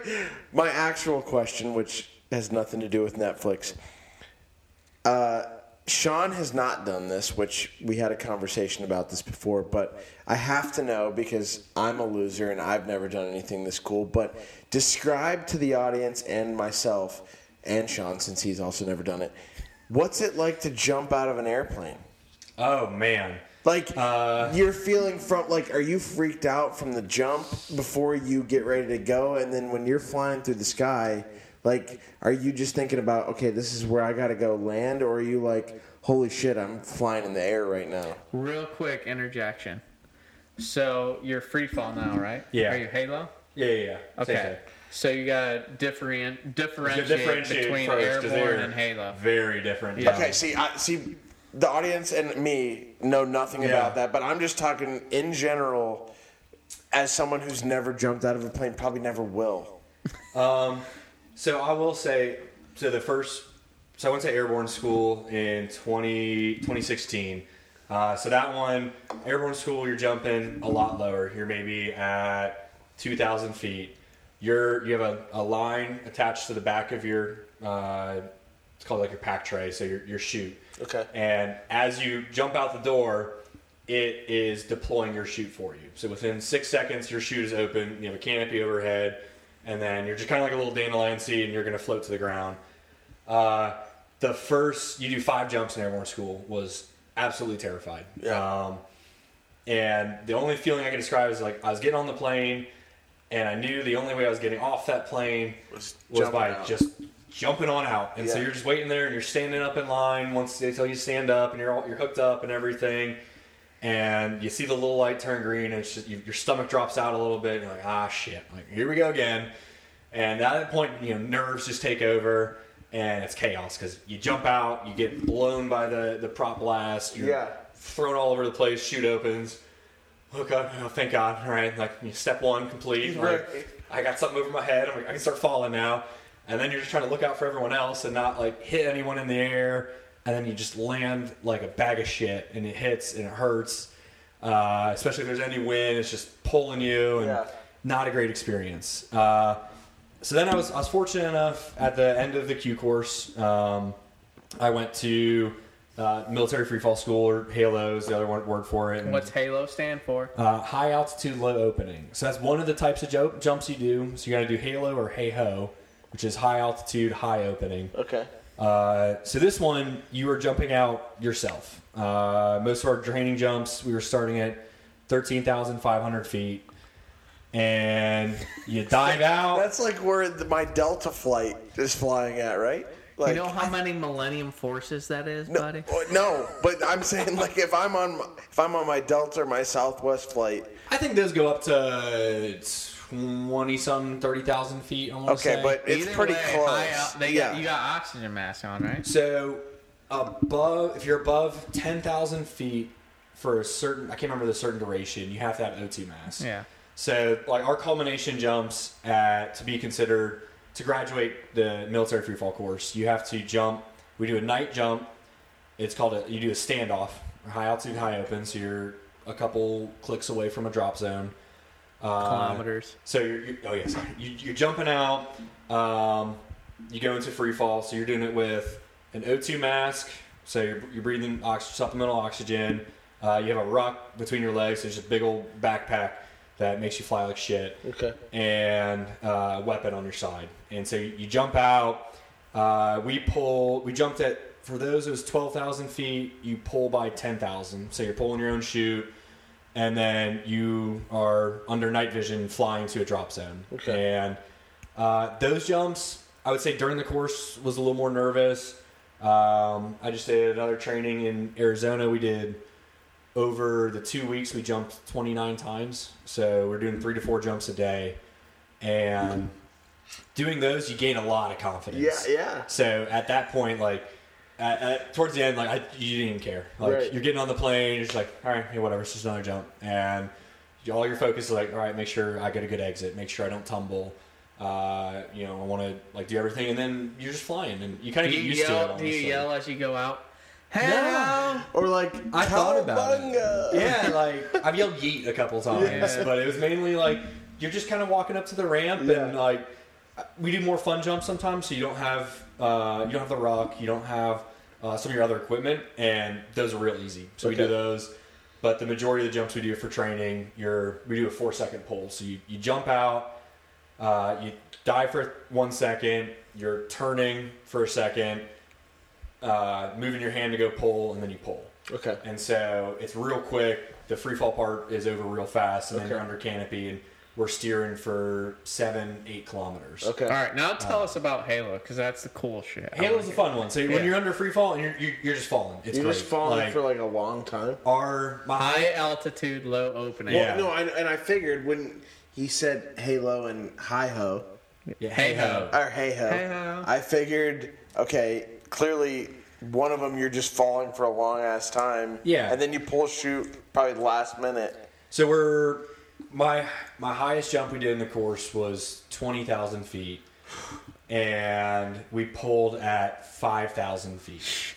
So you we free fall for fifteen thousand feet. Jesus, dude. And That's some Call of Duty shit. it's funny to say it's kind of boring after a little bit, um, because like I got out and they're like, hey, you can just kind of do whatever you want, but don't like don't try to move too much forward back because if you, you can do what's called like a high left track, right? So you're bringing your arms down to your side, and that's how you create good forward movement, Right. To because you don't want to be over someone when their chute opens. Because Right. at that point, you're just a meat missile coming into them, and it's gonna Yeah. bad. The old, Yeah. meat, the old glizzy into The the, old- chute. Yeah, that's, that's not what you yeah. want. So uh, at that point, you know, I, I did a couple turns, and I'm just sitting there, and you get out, and we have like a heading. So I, kn- you know, you jump out, and I turned right, and I'm just watching this mountain range that I knew was our, our little point.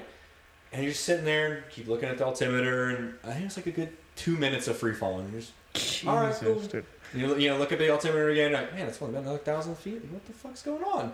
And then you feel a temperature change at some point as like the air changes, and then you're just like waiting. And you're like, oh my god, we're getting closer, getting closer. And then you wave off and you pull, and like that point, you're like, oh thank God, like, it's Yeah. been a minute. Like now you just gotta steer the ground. And I will say that the deceptive part of when you're under canopy is you're looking at your altimeter, and we start our landing patterns around like a thousand feet. Okay. And so you're looking at the ground, you're like, it's not that high up.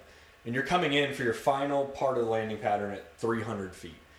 And I'm sitting there, and it's like, you don't realize how high 300 feet is. Like, if I fell at this moment, I would die. Right. But you're just like, eh, it's only 300 feet. Like, Millennium it's not that big is a deal. 310 Like, feet, Yeah. buddy. yeah. like, it's not that bad. And you just, you're just going, and, like, it, it's a great time. Um, Yeah. Sheesh. it's a lot more technical of a skill than I you know ever thought it would be. It's not just you don't just jump out and you're it, like everything's fine and you can Right. fall like the wind has a There's actually- and every, there's you stuff gotta you got to do about and shit, little points yeah. of performance and it's a great time though. Yeah. Uh, I was extremely extremely lucky to, to get to go and, and do all that. So That's it's been a lot of amazing. fun. I can't Well, believe I was in the same part of the army as this dude at one point. And you never And jumped out out of here plane. jumping out of planes. Yeah. Oh my god. I'll Well, take free fall any day. And I don't- static line. I don't wanna- sucks. I don't want to free lab. fall over a freaking anything I did in logistics. Period. That's why I got out of logistics. well, and I don't want to elaborate on the question too much, but if you had to give an estimate, which you might know the number of how many times you've actually jumped out of a plane, because you said 29 times this last time you trained, So so, at- do you think it's over 100? No, I'm at, I'm at 59 free fall jumps. Okay. And 11 static line. Okay.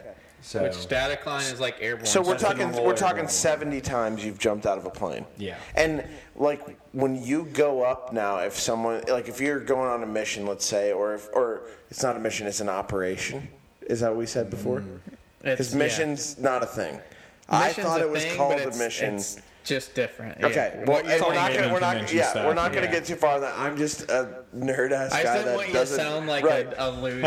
and that's what I sound like because I don't know. But what I'm saying is, like, if whether it's you're going on an operation or you're going to a training, like when you get to go up in that plane now, are you like, do you even get freaked out anymore, or are you just like, okay, I'm going for my 71st jump, like. Yeah, I think it becomes kind of like second nature after a little bit. Like uh, the first jump that you after you haven't jumped in a while, it's like, okay, wait, I got to remember all these things. I got to do all this stuff right. I have to do you know X, Y, Z. I got to be ready for this and that and all these contingencies.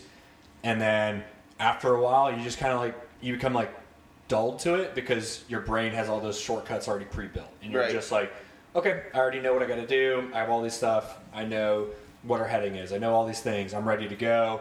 And then at that point, it just kind of frees you up, and then you're mentally prepared to just go and execute. And it it takes a little bit to get to that. And I would say like by the end of the last training, like uh, we were all at that point where it's just like, all right, it doesn't really matter. We're just jumping out of our plane. Like Right. it's another day. Um, I look forward to stuff like that because it gets me out of the office and I get to do fun things You and do, not yeah, just cool shit, sit yeah. at my computer and Yeah. type stuff. So it's Right. always a good Which thing. we do do in the army. Right, no, and I believe it's that. a lot of that, My, honestly. and I've told this to Sean. My cousin was uh, in the Marines. He was a Green Beret, and he talked about like different things that he got to do in jumping out of planes and like having to hold his breath underwater for X amount of minutes and like Oh, divers. just yeah, just all this different stuff. And so like him and I aren't really that close anymore. He's older. He uh, like he lives in Minnesota. We don't talk or whatever. So never got the chance to be like describe to me what that feeling of jumping out of a plane's like. And so as soon as Sean was like, "Oh, Mike's jumped out of planes a lot," I was like.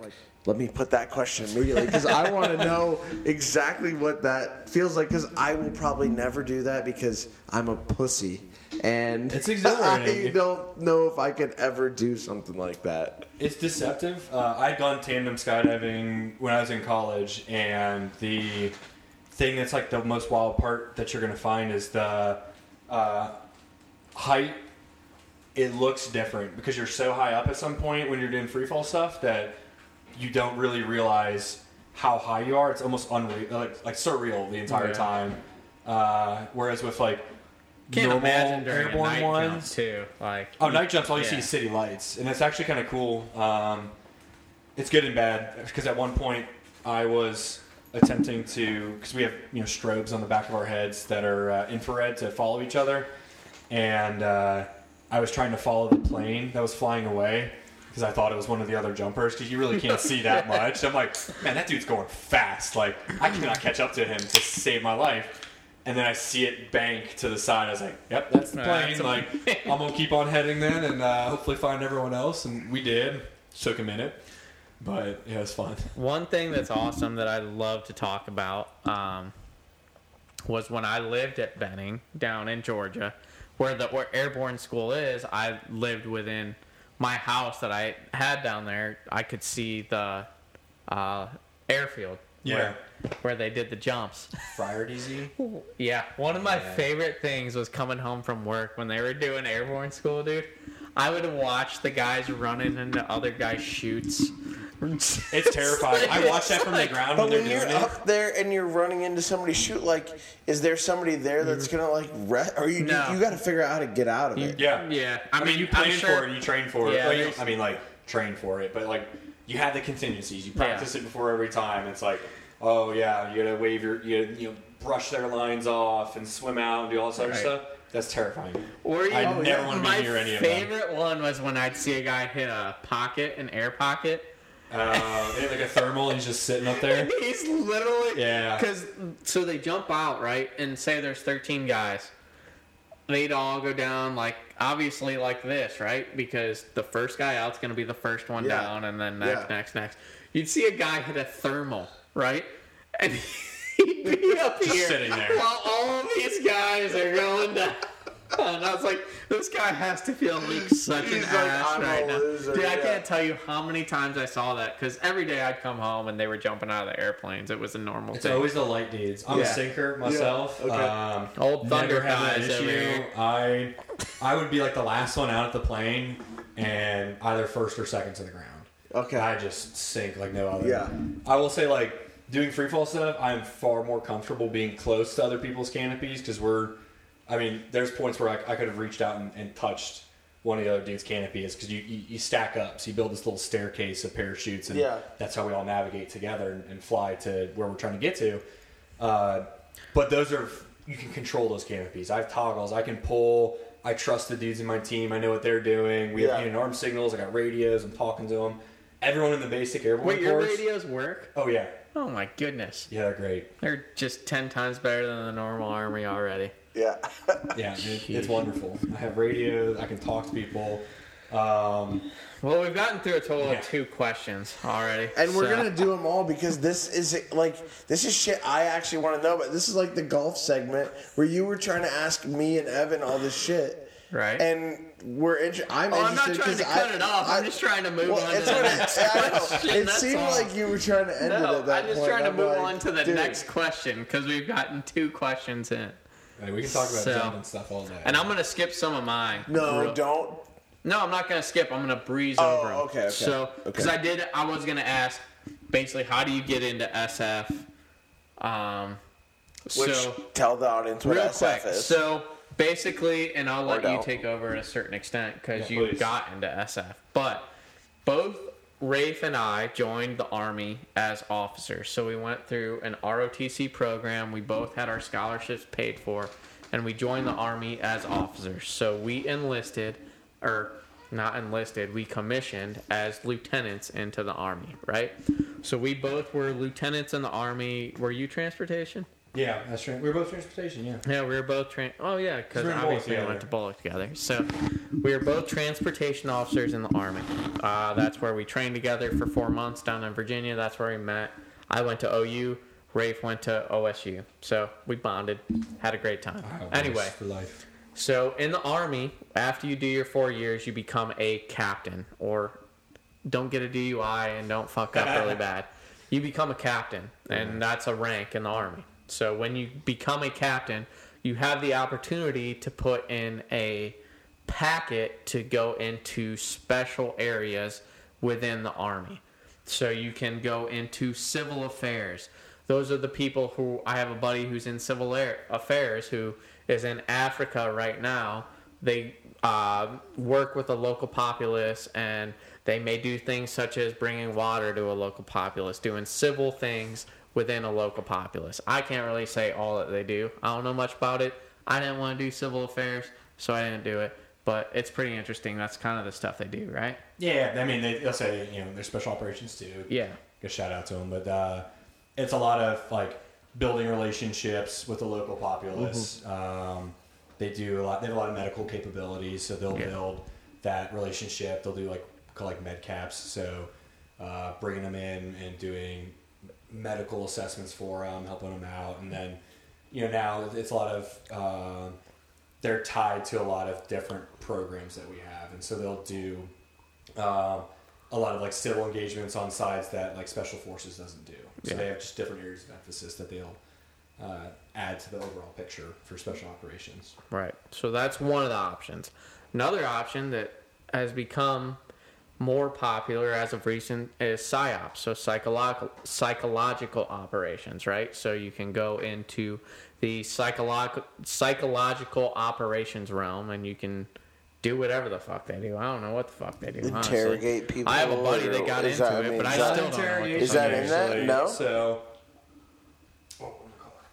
so for them, um, psychological operations is uh, a lot of what you're going to see in like social media today stuff going on with like information operations. So they have a couple different components within that'll talk on um, kind of like I to like dumb down what they said, uh, like winning hearts and minds. So using information as a piece to you know sway a populace one way or another to gain popularity, um, and they really big breadth within there of what they can do. Okay. but it's Right. a you know, like how to, like a lot of people equate it to like oh they just use loudspeakers and go out and like patrol through town and be like yeah we love the U.S. or something, but it, it's it's far more than that. Okay.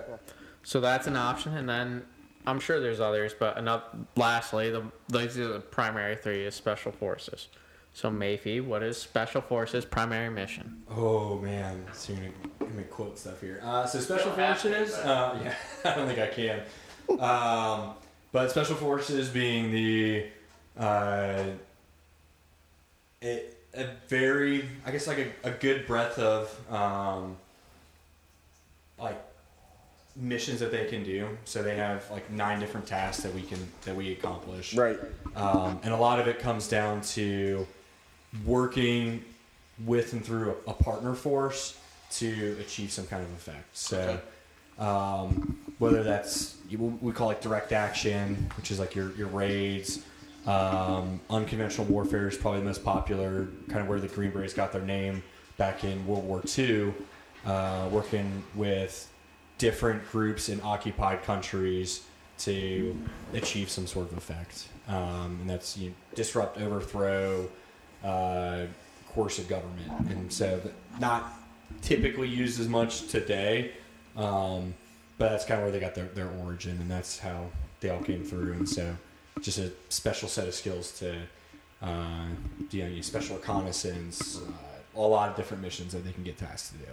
Okay. So, but you would say like special forces is more of like your boots on the ground or in the air or whatever. Like if somebody needs some shit done, whether it's fighting or you know getting some a town some water or something like maybe that's what you guys are assigned to do, or is it like something completely away from what I'm thinking? It, it's kind of hard. It's it's a, it's an option. Um, SF definitely has a uh, a wide capability range to do a lot of different things. We have a lot of different like types of teams to get into an area to really like I can describe it as like a multi tool. Like just have a big capability that can do within within a small team that can train what we say like up to a battalion sized element.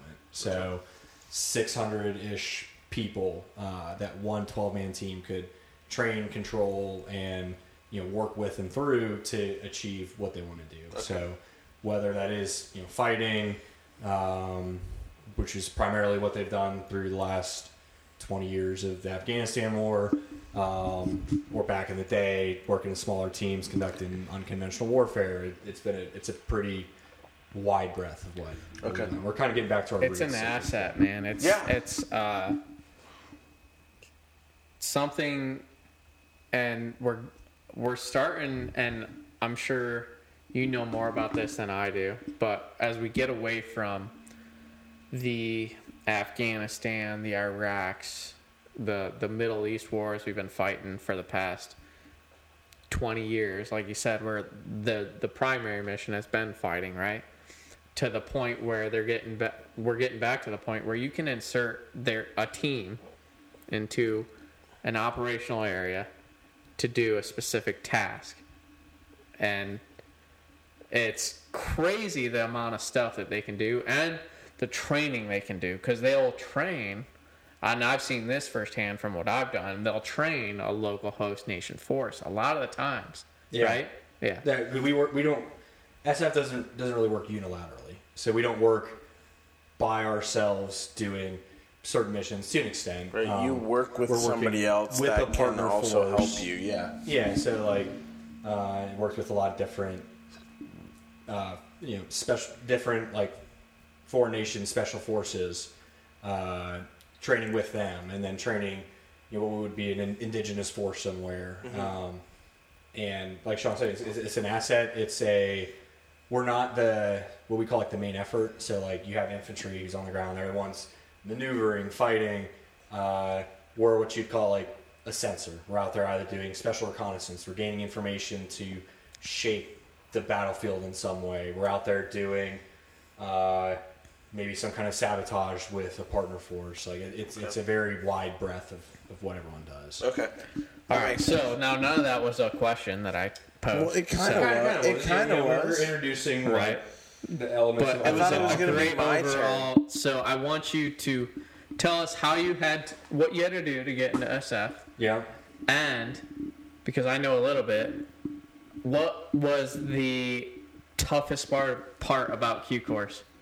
All right. So to get to SF, uh, for me being an officer, uh, like Sean was saying earlier, I had to submit a, a packet and get accepted. Um, and once that was accepted, I went to selection. So it's a, a three week course in North Carolina. Um, you're mainly just being physically tested at that point. You do the, the STAR land navigation course, which was a w- wonderful time. Uh, and then uh, you know final week where it's really um, you and your peers are out. It's called like team weeks. You're out there and you're just getting beaten in the ground, having to move heavy weights over very long distances, and seeing how you work on the team and if you're like break down or anything or quit. And that's probably the biggest thing is just try to get people to quit the entire time. Uh, So you know once once you pass that course, uh, you're officially selected, and then you go through the Q course. So Q course changes very much depending on kind of what like what the current focus is. Um, it used to be extremely long. Uh, mine, I took about a year and a half, almost two years, make it all the way through.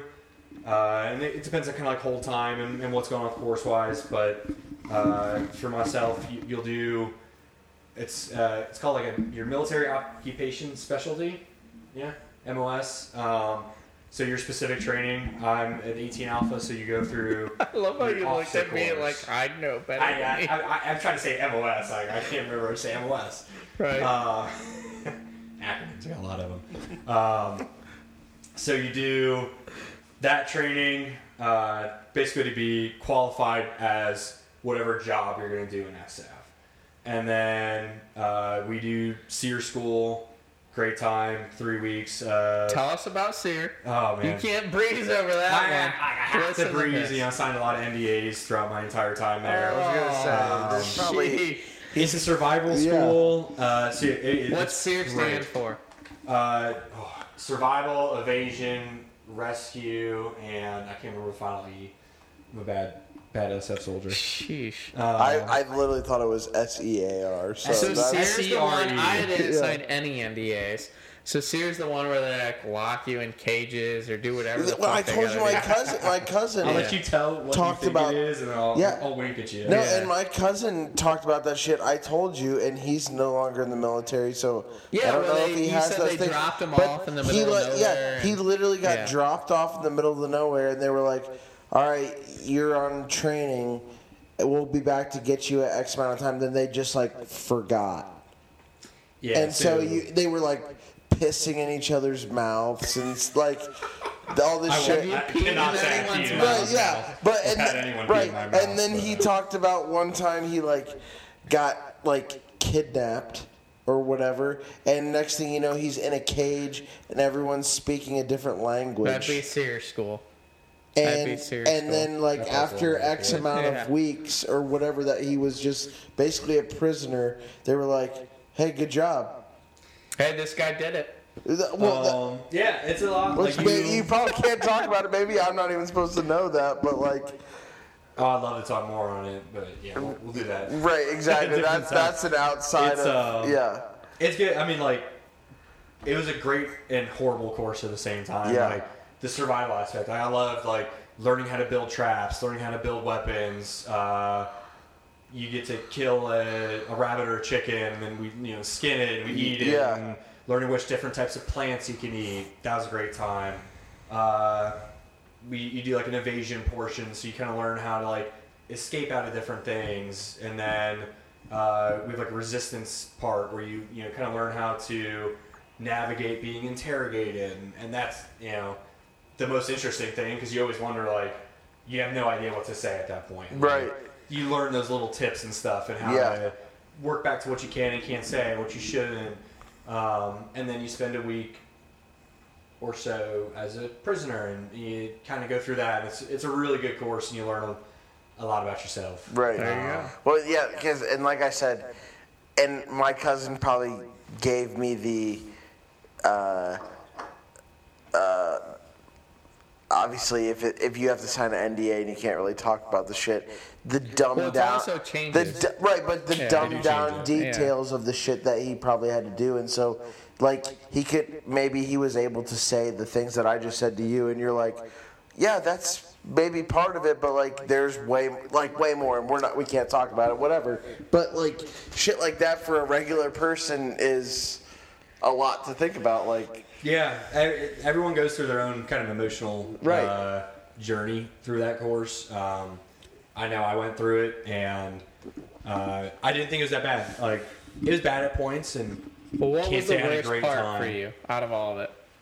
oh, um, And you gotta be specific. Was it SERE school? Was it the worst part of the Q course. yeah, whatever you did Oh. to become SF? Because So, like, that- I never became SF, so that's something I don't know. But There's kind of like I would say you say were just El Capitan is yeah, what I just, call just it. Yeah. old commander dealing with privates. Yep. hey, that's its own war story. That's Right? a horror story itself. Yeah. Um, I would break it down. I had a couple bad moments between either selection or the Q course, and I'd say the Star course, the Starland Navigation course, was one of my my horrible moments. Um, where you're you do two graded events within that. You have four points. Uh, both times you start at night. It's an 11 hour course, so I guess 22 hours total. And you're walking with an 80 plus pound rucksack, uh, carrying a weapon, and you're just going through forests of Fort Bragg. and it's it was dark. Uh, no, mo- I think they lined it up so there's no moon. Um, How many red cockaded wood woodpeckers woodpeckers were out there? all over the place. You hear uh, it, it- there's that night it was like slightly raining and misting, so it's just it's absolutely pitch black. You can't move with light. You can't use roads.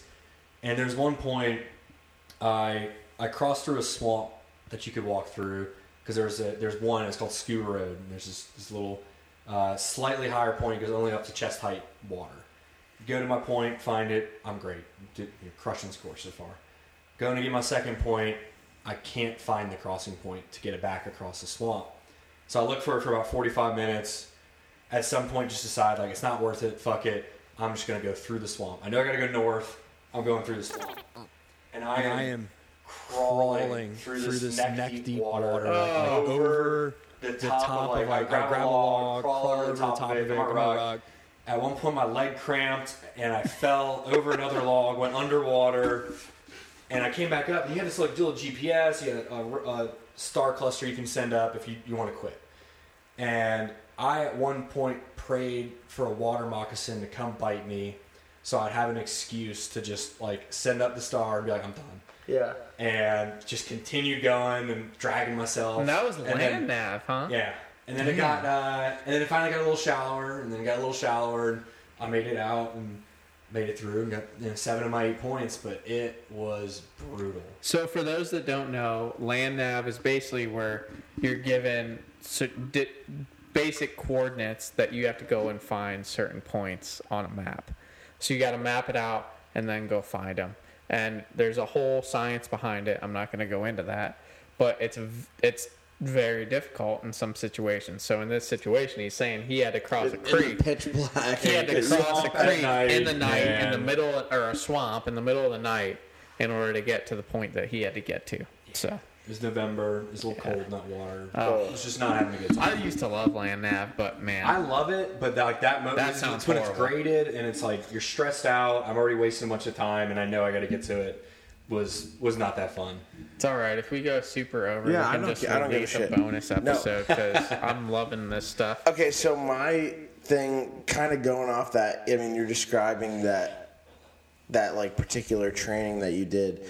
My next question is, if you could describe the craziest operation that you've been on while on duty, like, and maybe you probably can't talk about maybe everything that you've been able to do, but like maybe the craziest or scariest situation that you can talk about that you've been in while And what's your guys' AOR? Uh, we're EUCOM, so Europe. Okay. And um, and this that question goes for you. And then I also posed it because when Sean asked my buddy and I all the golf questions, it was like always a two parter, and he obviously was in a different side of things than you. Yeah. So I posed the question for both of you where you could answer Mike as like the craziest shit that you've gone through, and then, And then I'll look Sean like shit. can talk about how I don't know. Like I'm trying to think of like how so he Crazy piddled his wild. All right. pants or Well, I'll answer first then because I got mine and you can think. let's hear it. All right. So when I was stationed in Hawaii, I was part of USARPAC, and we did this thing every year called Pacific Pathways, where we went and trained with host nation armies. Right. So I did a month in Thailand. That was my second time in Thailand. I did two months in Korea, and then I did a month in the Philippines. Well, during my last month in the Philippines, I got to go to a special forces training course with the Philippine special train oh. special forces. It was a week with their special forces training, right? So talk about uh, intense, right? So basically, we were out in the middle of the jungle with the Filipino special forces, learn about how they survive in the middle of nowhere, right? So couple of things I had to do. Basically, had to kill a goat with a sharpened bamboo stick. Have you guys? I don't know if anyone's ever heard a goat killed It's a front of terrifying them. sound. It sounds like a child. year. It sm- sounds like a child, right? And guess what? The demonstration they did, they didn't have a sharp enough bamboo stick. So imagine a goat killed in front of you slowly with a dull bamboo stick. Yeah, not ideal. So that that was one of the, the one of the Oh highlights of the Filipino Special Forces training I did. One of the second and fun highlights I like to talk about was they. Uh, big thing down in the Philippines is there's cobras everywhere, king cobras, right? Did you fucking get your whistle out and freaking? I did not. this thing's coming out of a So basket. during the training, they they drop them out, and uh, uh, basically we got to kill them, do whatever we got to do, eat the cobra meat, do whatever. Anyway, so they were doing a demonstration, the first time we'd ever seen them, right? And the commanding general for oh. all of like this is super high up. And for those that on- don't understand army super high up high ranking guy is there to see this right? So what they did was they were showing how they basically trap these cobras and kill them or whatever. They drop these cobras out of a basket and I shit you not, if that cobra went directly for the commanding general. like, no shit. This was so. Some of you, if you're political, you may recognize the name Flynn. Okay, so it was General Flynn. It was Look at that. Charles Flynn. And this cobra went straight for the commanding general. Those Filipino soldiers could not get that cobra wrangled fast enough. Let me tell you, that thing, like, the general was holding on to privates next to him, like, Oh what am I gonna do? Oh no. Like, Oh freaking my out. god. Anyway, so they dropped. They they ended up getting the cobras under control. They didn't. Uh, they didn't. Uh, you know, get after them. But during that exercise, I got to drink cobra blood, kill a cobra. Uh, I was gonna and- say, how was it slaying a cobra? Uh, it's pretty scary, honestly. Really? Uh, I mean, did you just have to do it with your hands or like? During the time, we thought that they were defanged and de like uh, jowled or whatever. From Yeah. Nope. no. full down cobra. Wait, were you, were you doing this barehanded though, or was this like you I used a, a knife stick, or some shit? I had a stick. Stick? Yeah. Oh Stick. God. So, anyways, but what they did was you'd kill the cobra and you drip its blood into some, I think it was like vodka or gin, Okay. and you drink it. So I drank cobra blood, and then we stayed three nights out there. Was Cobra um, blood with vodka, like Cobra blood, and I'll never forget the second night we had to be evacuated because someone caught the whole fire forest on fire. and literally we just see a line of fire coming towards us cuz you know how ranges catch on fire? Yeah, easily. well, guess guess how controlled ranges are in the middle of the Philippines. Probably not very controlled. Not, Not very controlled, controlled. right? So No, someone no, no. caught the whole forest on fire, and the shit was coming towards us. So that was probably one of the most outrageous and crazy stories I have from my time. I in the love it. I mean, Yeah. I can't imagine a killing a goat. wasn't fun, but Right. it But was then- delicious because I was starving, but it was not fun. But on top fun. of that, then killing a cobra with only having a stick. yeah, Like that's. I mean, a cobra can fucking kill you. Right. And we were all under the impression they were like not poisonous, Right, but- until I pulled the dudes aside because I like to talk to guys, and I talked to the Filipino, Filipino guys later. They said, "No, they're not. They're Yeah, no, those are full on not. cobras. We'll you. just found them out in the street Easily. ten minutes real before this. cobras." Yeah. You just do that so you're confident doing it. You don't, you don't get scared. Yeah, uh. Man, see, like I don't know that because I haven't been in SF what a year now. So like, you know, through deployment and stuff, we didn't. you lived in Alaska, buddy. I- so my, my like craziest story will probably come out of honestly Ranger School and the misery that I went through there. Um, so I was in the, the second phase in, in the mountains of good old Dahlonega, Georgia, um, and in the winter. So I really like to freeze. Apparently, it was just having not a great time. Um, and so, you know, we're, we're walking all day through the mountains, starving because they don't, they don't, to simulate combat stress, they don't feed you and you don't sleep a lot. So, uh, and not sleep a lot, I mean like maybe like two, three hours if Right. you're lucky. Um, our worst time, uh, you do what's called like a long walk through each each phase. So you walk for anywhere from like ten to fifteen k, um, and we were walking through the mountains. It's nighttime, and you have your, your night vision on, uh, but it has this like little green glow that I swear to God makes you hallucinate. Um, so we're just you're walking in a line and you're you're kind of trying to follow everyone and you're also hallucinating at the same time and like falling asleep while you're walking.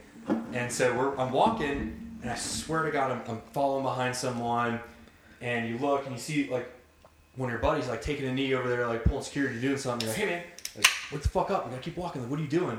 And then you realize you're talking to a rock or like a small bush or something. You're like, oh fuck, I gotta, I gotta snap out of this one.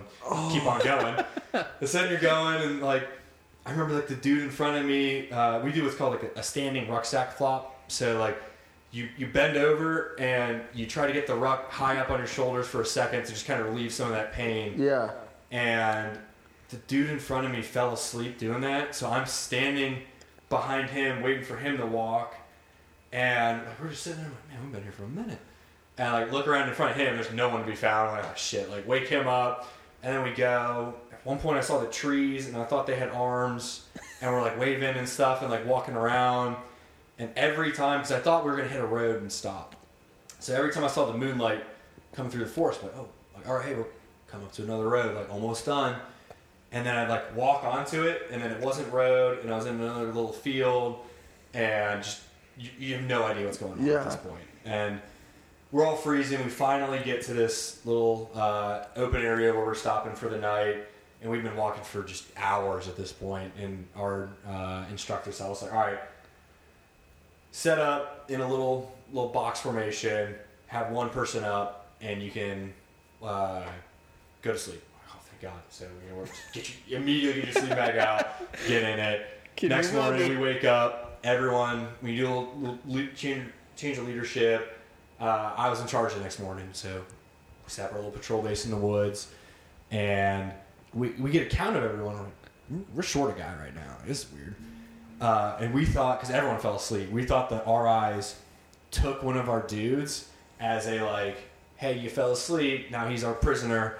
And so we asked the RIs about it, and they're like, what are you talking about, Ranger? Like, go back into the patrol base. Like, you're silly. And so we're setting up. I pitched my little my little mission, and I asked the RI. He's like, "All right, any questions?" I was like, "Yeah, are we ever gonna get our dude back? Because we kind of need you know everyone for the mission." And he looks at me. He's like, "What are you talking about?" I'm like, "We're still short a guy from this morning." And he's like, "Everybody get the fuck out, line up." They sit there, count us. and We're short a guy, and so we're just standing there. We have no idea what's going on. Everyone's freaking out. Uh, we end up walking through the woods for another couple hours looking for this dude. They got Blackhawks flying all over the Oh, place. jeez. He fell asleep on the trail we were walking, woke up, had no idea where anyone was, turned back, walked like for another 5K the opposite direction. They found him like six hours later. And uh, we had such not a great time because we had a bad count, so they were mad at us naturally. Right. They're like they're the ones supposed to count us in at the end of the day. It's your fucking fault. And it was our right? fault, and Jesus so you know, Christ. we suffered for it. It was just a great time. Yeah. Uh, yeah, school was it was bad. It was cold. Um, never being allowed to like put any of your cold weather gear on until like security is established. So like you're just on a knee, shivering on the side of a mountain, getting like blasted by wind, and then you're so subsequently tired. Like I fell asleep and my ruck like hit the back of my head, just drove me into the ground. My knobs go up in my face, like wakes you up for a second. You're like, oh okay, like here I am. I lost feeling in my, my hands and feet for I like a gotta good month. ask, what was worse, selection or ranger school?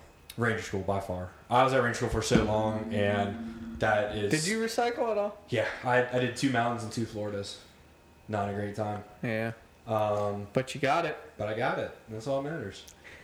He's a big guy. My guy. least favorite. That's a big guy. That's the real deal. I, dude, I, I'd crumble in 14 seconds. I lost a lot of weight. I was I went into that school at uh, 210 pounds. I came I weighed 184 at one point. Uh, my nickname was Skeletor because you could see my rib cage and my face was so like sunken in. Yeah. Um, Should have been Cheetor from. Uh, from Beast, Beast Wars. Wars. Yeah. you ever watch Beast Wars? No. We Great can get show. into that. That's, That's yeah, for that's a another whole episode. other topic. Yeah. I feel like we could go for hours, and I, I've never even seen it. All right, so my next question. It's my last one. Um, You got one left. I got two. yeah, I breezed through some. Yeah, of you mine. you you literally combined three into one. Yeah, I did. It's not fair. So I want to know. It's not a big army question. Okay. So I feel like I should I go know again the because I have you another live. I know army you've question. lived a lot of places. Mm-hmm. I want to know, out of all the places you've lived, now that you're out in Colorado, what's your favorite brewery that you've encountered out of all of them? Oh boy. Uh, favorite brewery would be Midnight Sun Brewing in Alaska. Uh, so their home is in Anchorage, Alaska. They make by far my favorite, and I've debated a lot of people on the pronunciation of this, Tripel or Triple. Um, T R I P E L. yeah, I call it a Tripel. I don't know. Sounds fancy. Uh, the panty peeler Tripel. It is delicious. Uh, my brother actually came up and when we visited, uh, that was our, our favorite beer. So we were doing a lot of just hiking and camping through Alaska, and Midnight Sun got us through a lot of lot of hikes. Yeah. Um, by far my favorite brewery. Uh, I mean, that sounds amazing. I can't. I've tried the special order it down here. Have you ever It's- seen it's it best. in cans anywhere in It the? is canned. They just don't distribute to the lower 48. They don't. Well, fuck yet. them then. I know. Come on, Jesus. You can special order it uh, and get it shipped down here. DoorDash. Just expensive. Yeah. All right. real Well, that'll be expensive the version. next Yeah, episode. Right. If you can find panty peeler, uh, I'll come back for another episode. There we go. Well, All right, okay. buddy. You can ask all the yeah, let me you finish my questions because 'Cause, I, have, I yeah. got, you are out of questions want. I'm now. out. My next thing is what uh, since you've been you know in the army so long and have done so much cool shit, what is the best weapon or your favorite weapon that you've ever fired? Whether it's like you know a gun, a grenade launcher, mortar thing. I, I, I and I have no idea. I'm just thinking of like Call of Duty terms at this rate. Estrella. Have you ever used one of the like? Yeah, I'm just Yeah. thinking of everything I can imagine right now. Like, and if you. If you can tell us what your favorite is, describe kind of like what it was like, because I'm sure it was probably Yeah. something that is not like your normal. Um, I'm So- excited to hear this too, because I don't know what they care. because there's so many different ones. Like, I mean, like I love just shooting, you know, M4s and Glocks. Yeah. Like, at the range, it's fun.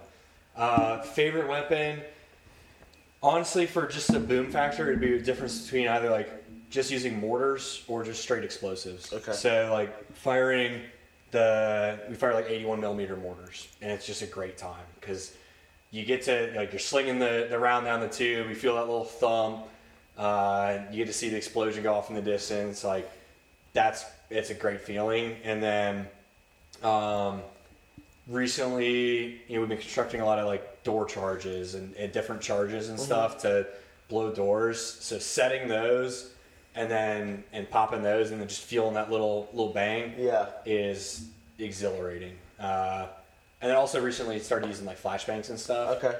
Those are So awesome. those are a great time, but also a bad time. I was gonna say if you get hit by one, it's probably not. it's not uh, what you think in like like the video game. You know, everything goes white and you, you can't see anything, and uh, like you throw it in. What? and It makes a it's a you know it helps that we're wearing Peltors and you get you have the ear protection on, but those things make some some loud bangs and These some good get all the flashes, and it's stuff. definitely they're fun to throw Yeah. and. Uh, not so fun when you when it you know kind of rolls back Yeah. towards or, or a little stack and Yeah. blows up at your feet. It's, it's not a great time, but uh, it's still kind of fun at the end of the day. Right.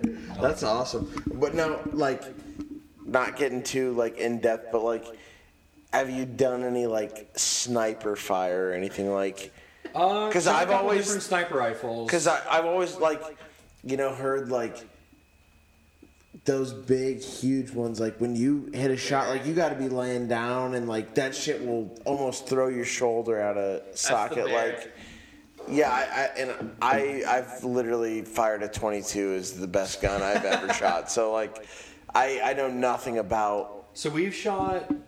I, I've only shot, I think, one of our snipers. Um, luckily, that so we have a suppressor on it, Uh-huh. and that reduces a, a significant amount of recoil. Okay. Like my my hunting 308 had more kick than that one did. Okay. And it had a better you know stock for for recoil compensation Right. and everything. Um, that one, it, it's it's a great time. There's so much that goes into like long range marksmanship Yeah. that you don't really realize, like just hunting and stuff. Um, all the different like ballistics factors and the dudes on my team are, are so smart on a lot of that Yeah. between like knowing the ballistics of each round and you know factoring in the wind factoring in the, the weather and all the other stuff that goes into it that it it's a science honestly like Yeah. watching those dudes go to work is Oh, incredible I can only imagine, and I like, I can only base my like thoughts on that from like the movie Shooter. yeah I- great as, movie as crazy as that Yeah. sounds, like that's all I can ever imagine. So I don't, I don't like know how any of that shit works, and so someone who's been around it or like even got the chance to fire it, like it's cool to for and anybody listening who has no idea how big ass guns like that work, like kind of badass to find out what it what it's really like, you know. it's really cool it's it's a lot of fun got to shoot a lot of different guns uh, had a great i mean yeah. never have a bad day at the range Right. Like, you're, at the end of the day you're Never shooting You get bad to try all the the cool shit, yeah. Yeah, we're all just little kids out there. having fun, Right. So. right. All right. Well, last one for me is so when you're not like on active duty, when you're not like all enthralled and doing all your military shit and like doing your missions and or not missions but operations, as Sean says. um, what do you like to do, like just for fun? Like, because I'm sure you probably are like. I just want to relax because you're jumping out of planes and doing all this crazy shit. but He likes like, to hang out with his boy Sean when he can. Right, he well, yeah, clearly, Colorado, otherwise so- you wouldn't be here. In Colorado, it's unfortunate. right? But yeah, like what, what's what's something that you like to do in your free time that probably gets your mind off of doing all that stuff? Um, for me, I'd say honestly, like working out is my big like release of any kind of like stress, tension, and it, it helps with the job. Obviously, you got to be physically fit. Um, but I probably spend. I mean, when the limited free time I get, the gym is like number one priority, and then uh, other blow off seems just video games. Yeah. So me and you know boys hopping on Call of Duty and stuff. Oh, is yeah. always You're hitting Call of Duty Vanguard You getting pretty hard Battlefield? right I haven't started Vanguard. Are you Oh, getting dude, it's Battlefield? I'm gonna get Battlefield simply because that's what we did. Well, you better be. Like that was that was you the be- you game. better figure out this party shit then, because last As, as time I as invited you, crossplay, we got. last time I invited you to join my party, you you just made up an excuse. well, you it, said- I'm on PC. It came through my Game Pass yeah, on see, Xbox. he's a PC gamer, Caleb. PC gamer now. You should see my PC. I, I got a laptop. I'm, I'm on the lower tier of the PC master race. Desktop with double monitors and I just got a monitor for mine as a Oh, game changer. So Well, I mean, video games and uh, video games working Working out. out. You know, it's working on my truck. Simple things. I haven't been hunting in a long time, but you know, it's always a good pastime. I'm still Yeah, a struggling there. through this, buddy. don't. Sean, if you're struggling through a Busch Light, give Well- it a break. I I mean, this episode's obviously gone long. I think so. Caleb Uh, who keeps, cares? It's- Caleb keeps making faces over there, No. like I I only said that because we said when we started this we wanted to try to keep it at a reasonable. I don't. ca- It doesn't bother me. And honestly, if nobody wants to listen to this, also doesn't bother me. But we still do it anyway. Here's the thing. I know very few interesting people that I can have onto this podcast, and I finally contributed. Thanks, Hey. Rafe. No, That's what you're hundred for, baby. percent. Thanks for coming through. Great. I'm to, glad I can make it out here. You know. Great to meet you, Mike. yeah. It's been awesome, dude. Thank It's you. been Ah, like, dude. I, I honestly, I think I had more fun than Sean probably did because I have always wanted to like find out all the shit that I asked, and I'm sure for a normal person like me who isn't in, have hasn't been in the military or like like Sean and you both have like the questions I asked about jumping out of planes like that's what us people who know what like think that's what you Yeah. guys do we want to know what that shit feels like. Before like the army, that's all I 'Cause like we'll thought about. I was never like, do what you see Yeah. in the movies, you're just like, is that real? Right, Do yeah. they do this? Like, Yeah. how- is that fun? Yeah. Shit, like, you're dude, curious. Even I'm jealous. I'm Right. like, God, what the fuck? Sean's what am I about to doing? Sean's about to re-enlist Right? just so I'm he just can about to go out man, there and recruiting throw us out. down some commission. Drop an extra like, packet. what am I doing? Anyway, uh, so this is the first guest that I've had on to the episode. So Man, thanks for coming, Mafey, all the way from Colorado. thanks for having me. He flew know. back just for this episode, guys. I don't True know facts, if you know everybody. this. Because that's how big our podcast is. My, if I was gonna have one more question, I was gonna be like, "All right, do you th- what happened in Lone Survivor the movie? do you, is that how it really works? Like, I, I was gonna go there to that, but then I was like, yeah, that's probably not something we should talk about or you know say. I mean, it's based on a true story. So- exactly. Yes. I mean, I haven't watched. I own based it. on a true story, right? I own the movie, and I've probably watched a quarter of it because I fall asleep every movie I watch, so I can't. I just can't. Well, anyways, that wraps up our episode this week. We'd like to thank anyone if they've made it to listening this long. Um, if you would like to follow us on social media, we have a Twitter, Instagram. Both of them are at Columbus underscore uncut. You can catch our links in our Linktree. You can find our Twitter and Instagram links there, as well as our Teespring link where you can buy our merch, where we have T-shirts, hoodies. Um, you can buy a pub glass. You can buy a coffee mug. You can buy all kinds of things with the Columbus Uncut podcast logo on it. And all that goes towards the podcast. None of it goes in our pockets. We use it to make this podcast better in order to make the production better and get people here that we need to get here. So, We paid for Mike's flight here today Yeah. with, with our sponsorship from Liquid Death. We didn't actually get Yeah, my dad's waiting for that check, actually. so- exactly. anyways, uh, next week will be a big episode. I'll let Caleb talk about that. But from Sean, thank you for listening this week, and we hope you guys enjoyed the episode. Caleb, what do you got next week? Next week, I have a special guest, hopefully planned. Uh, Got to get in contact still, but a Central Ohio mogul. We're hoping to get on the podcast next Friday, so be on the lookout for that. Thank you for listening today. Uh, hope you enjoy it, and uh, we'll talk to y'all next Friday. Thank you.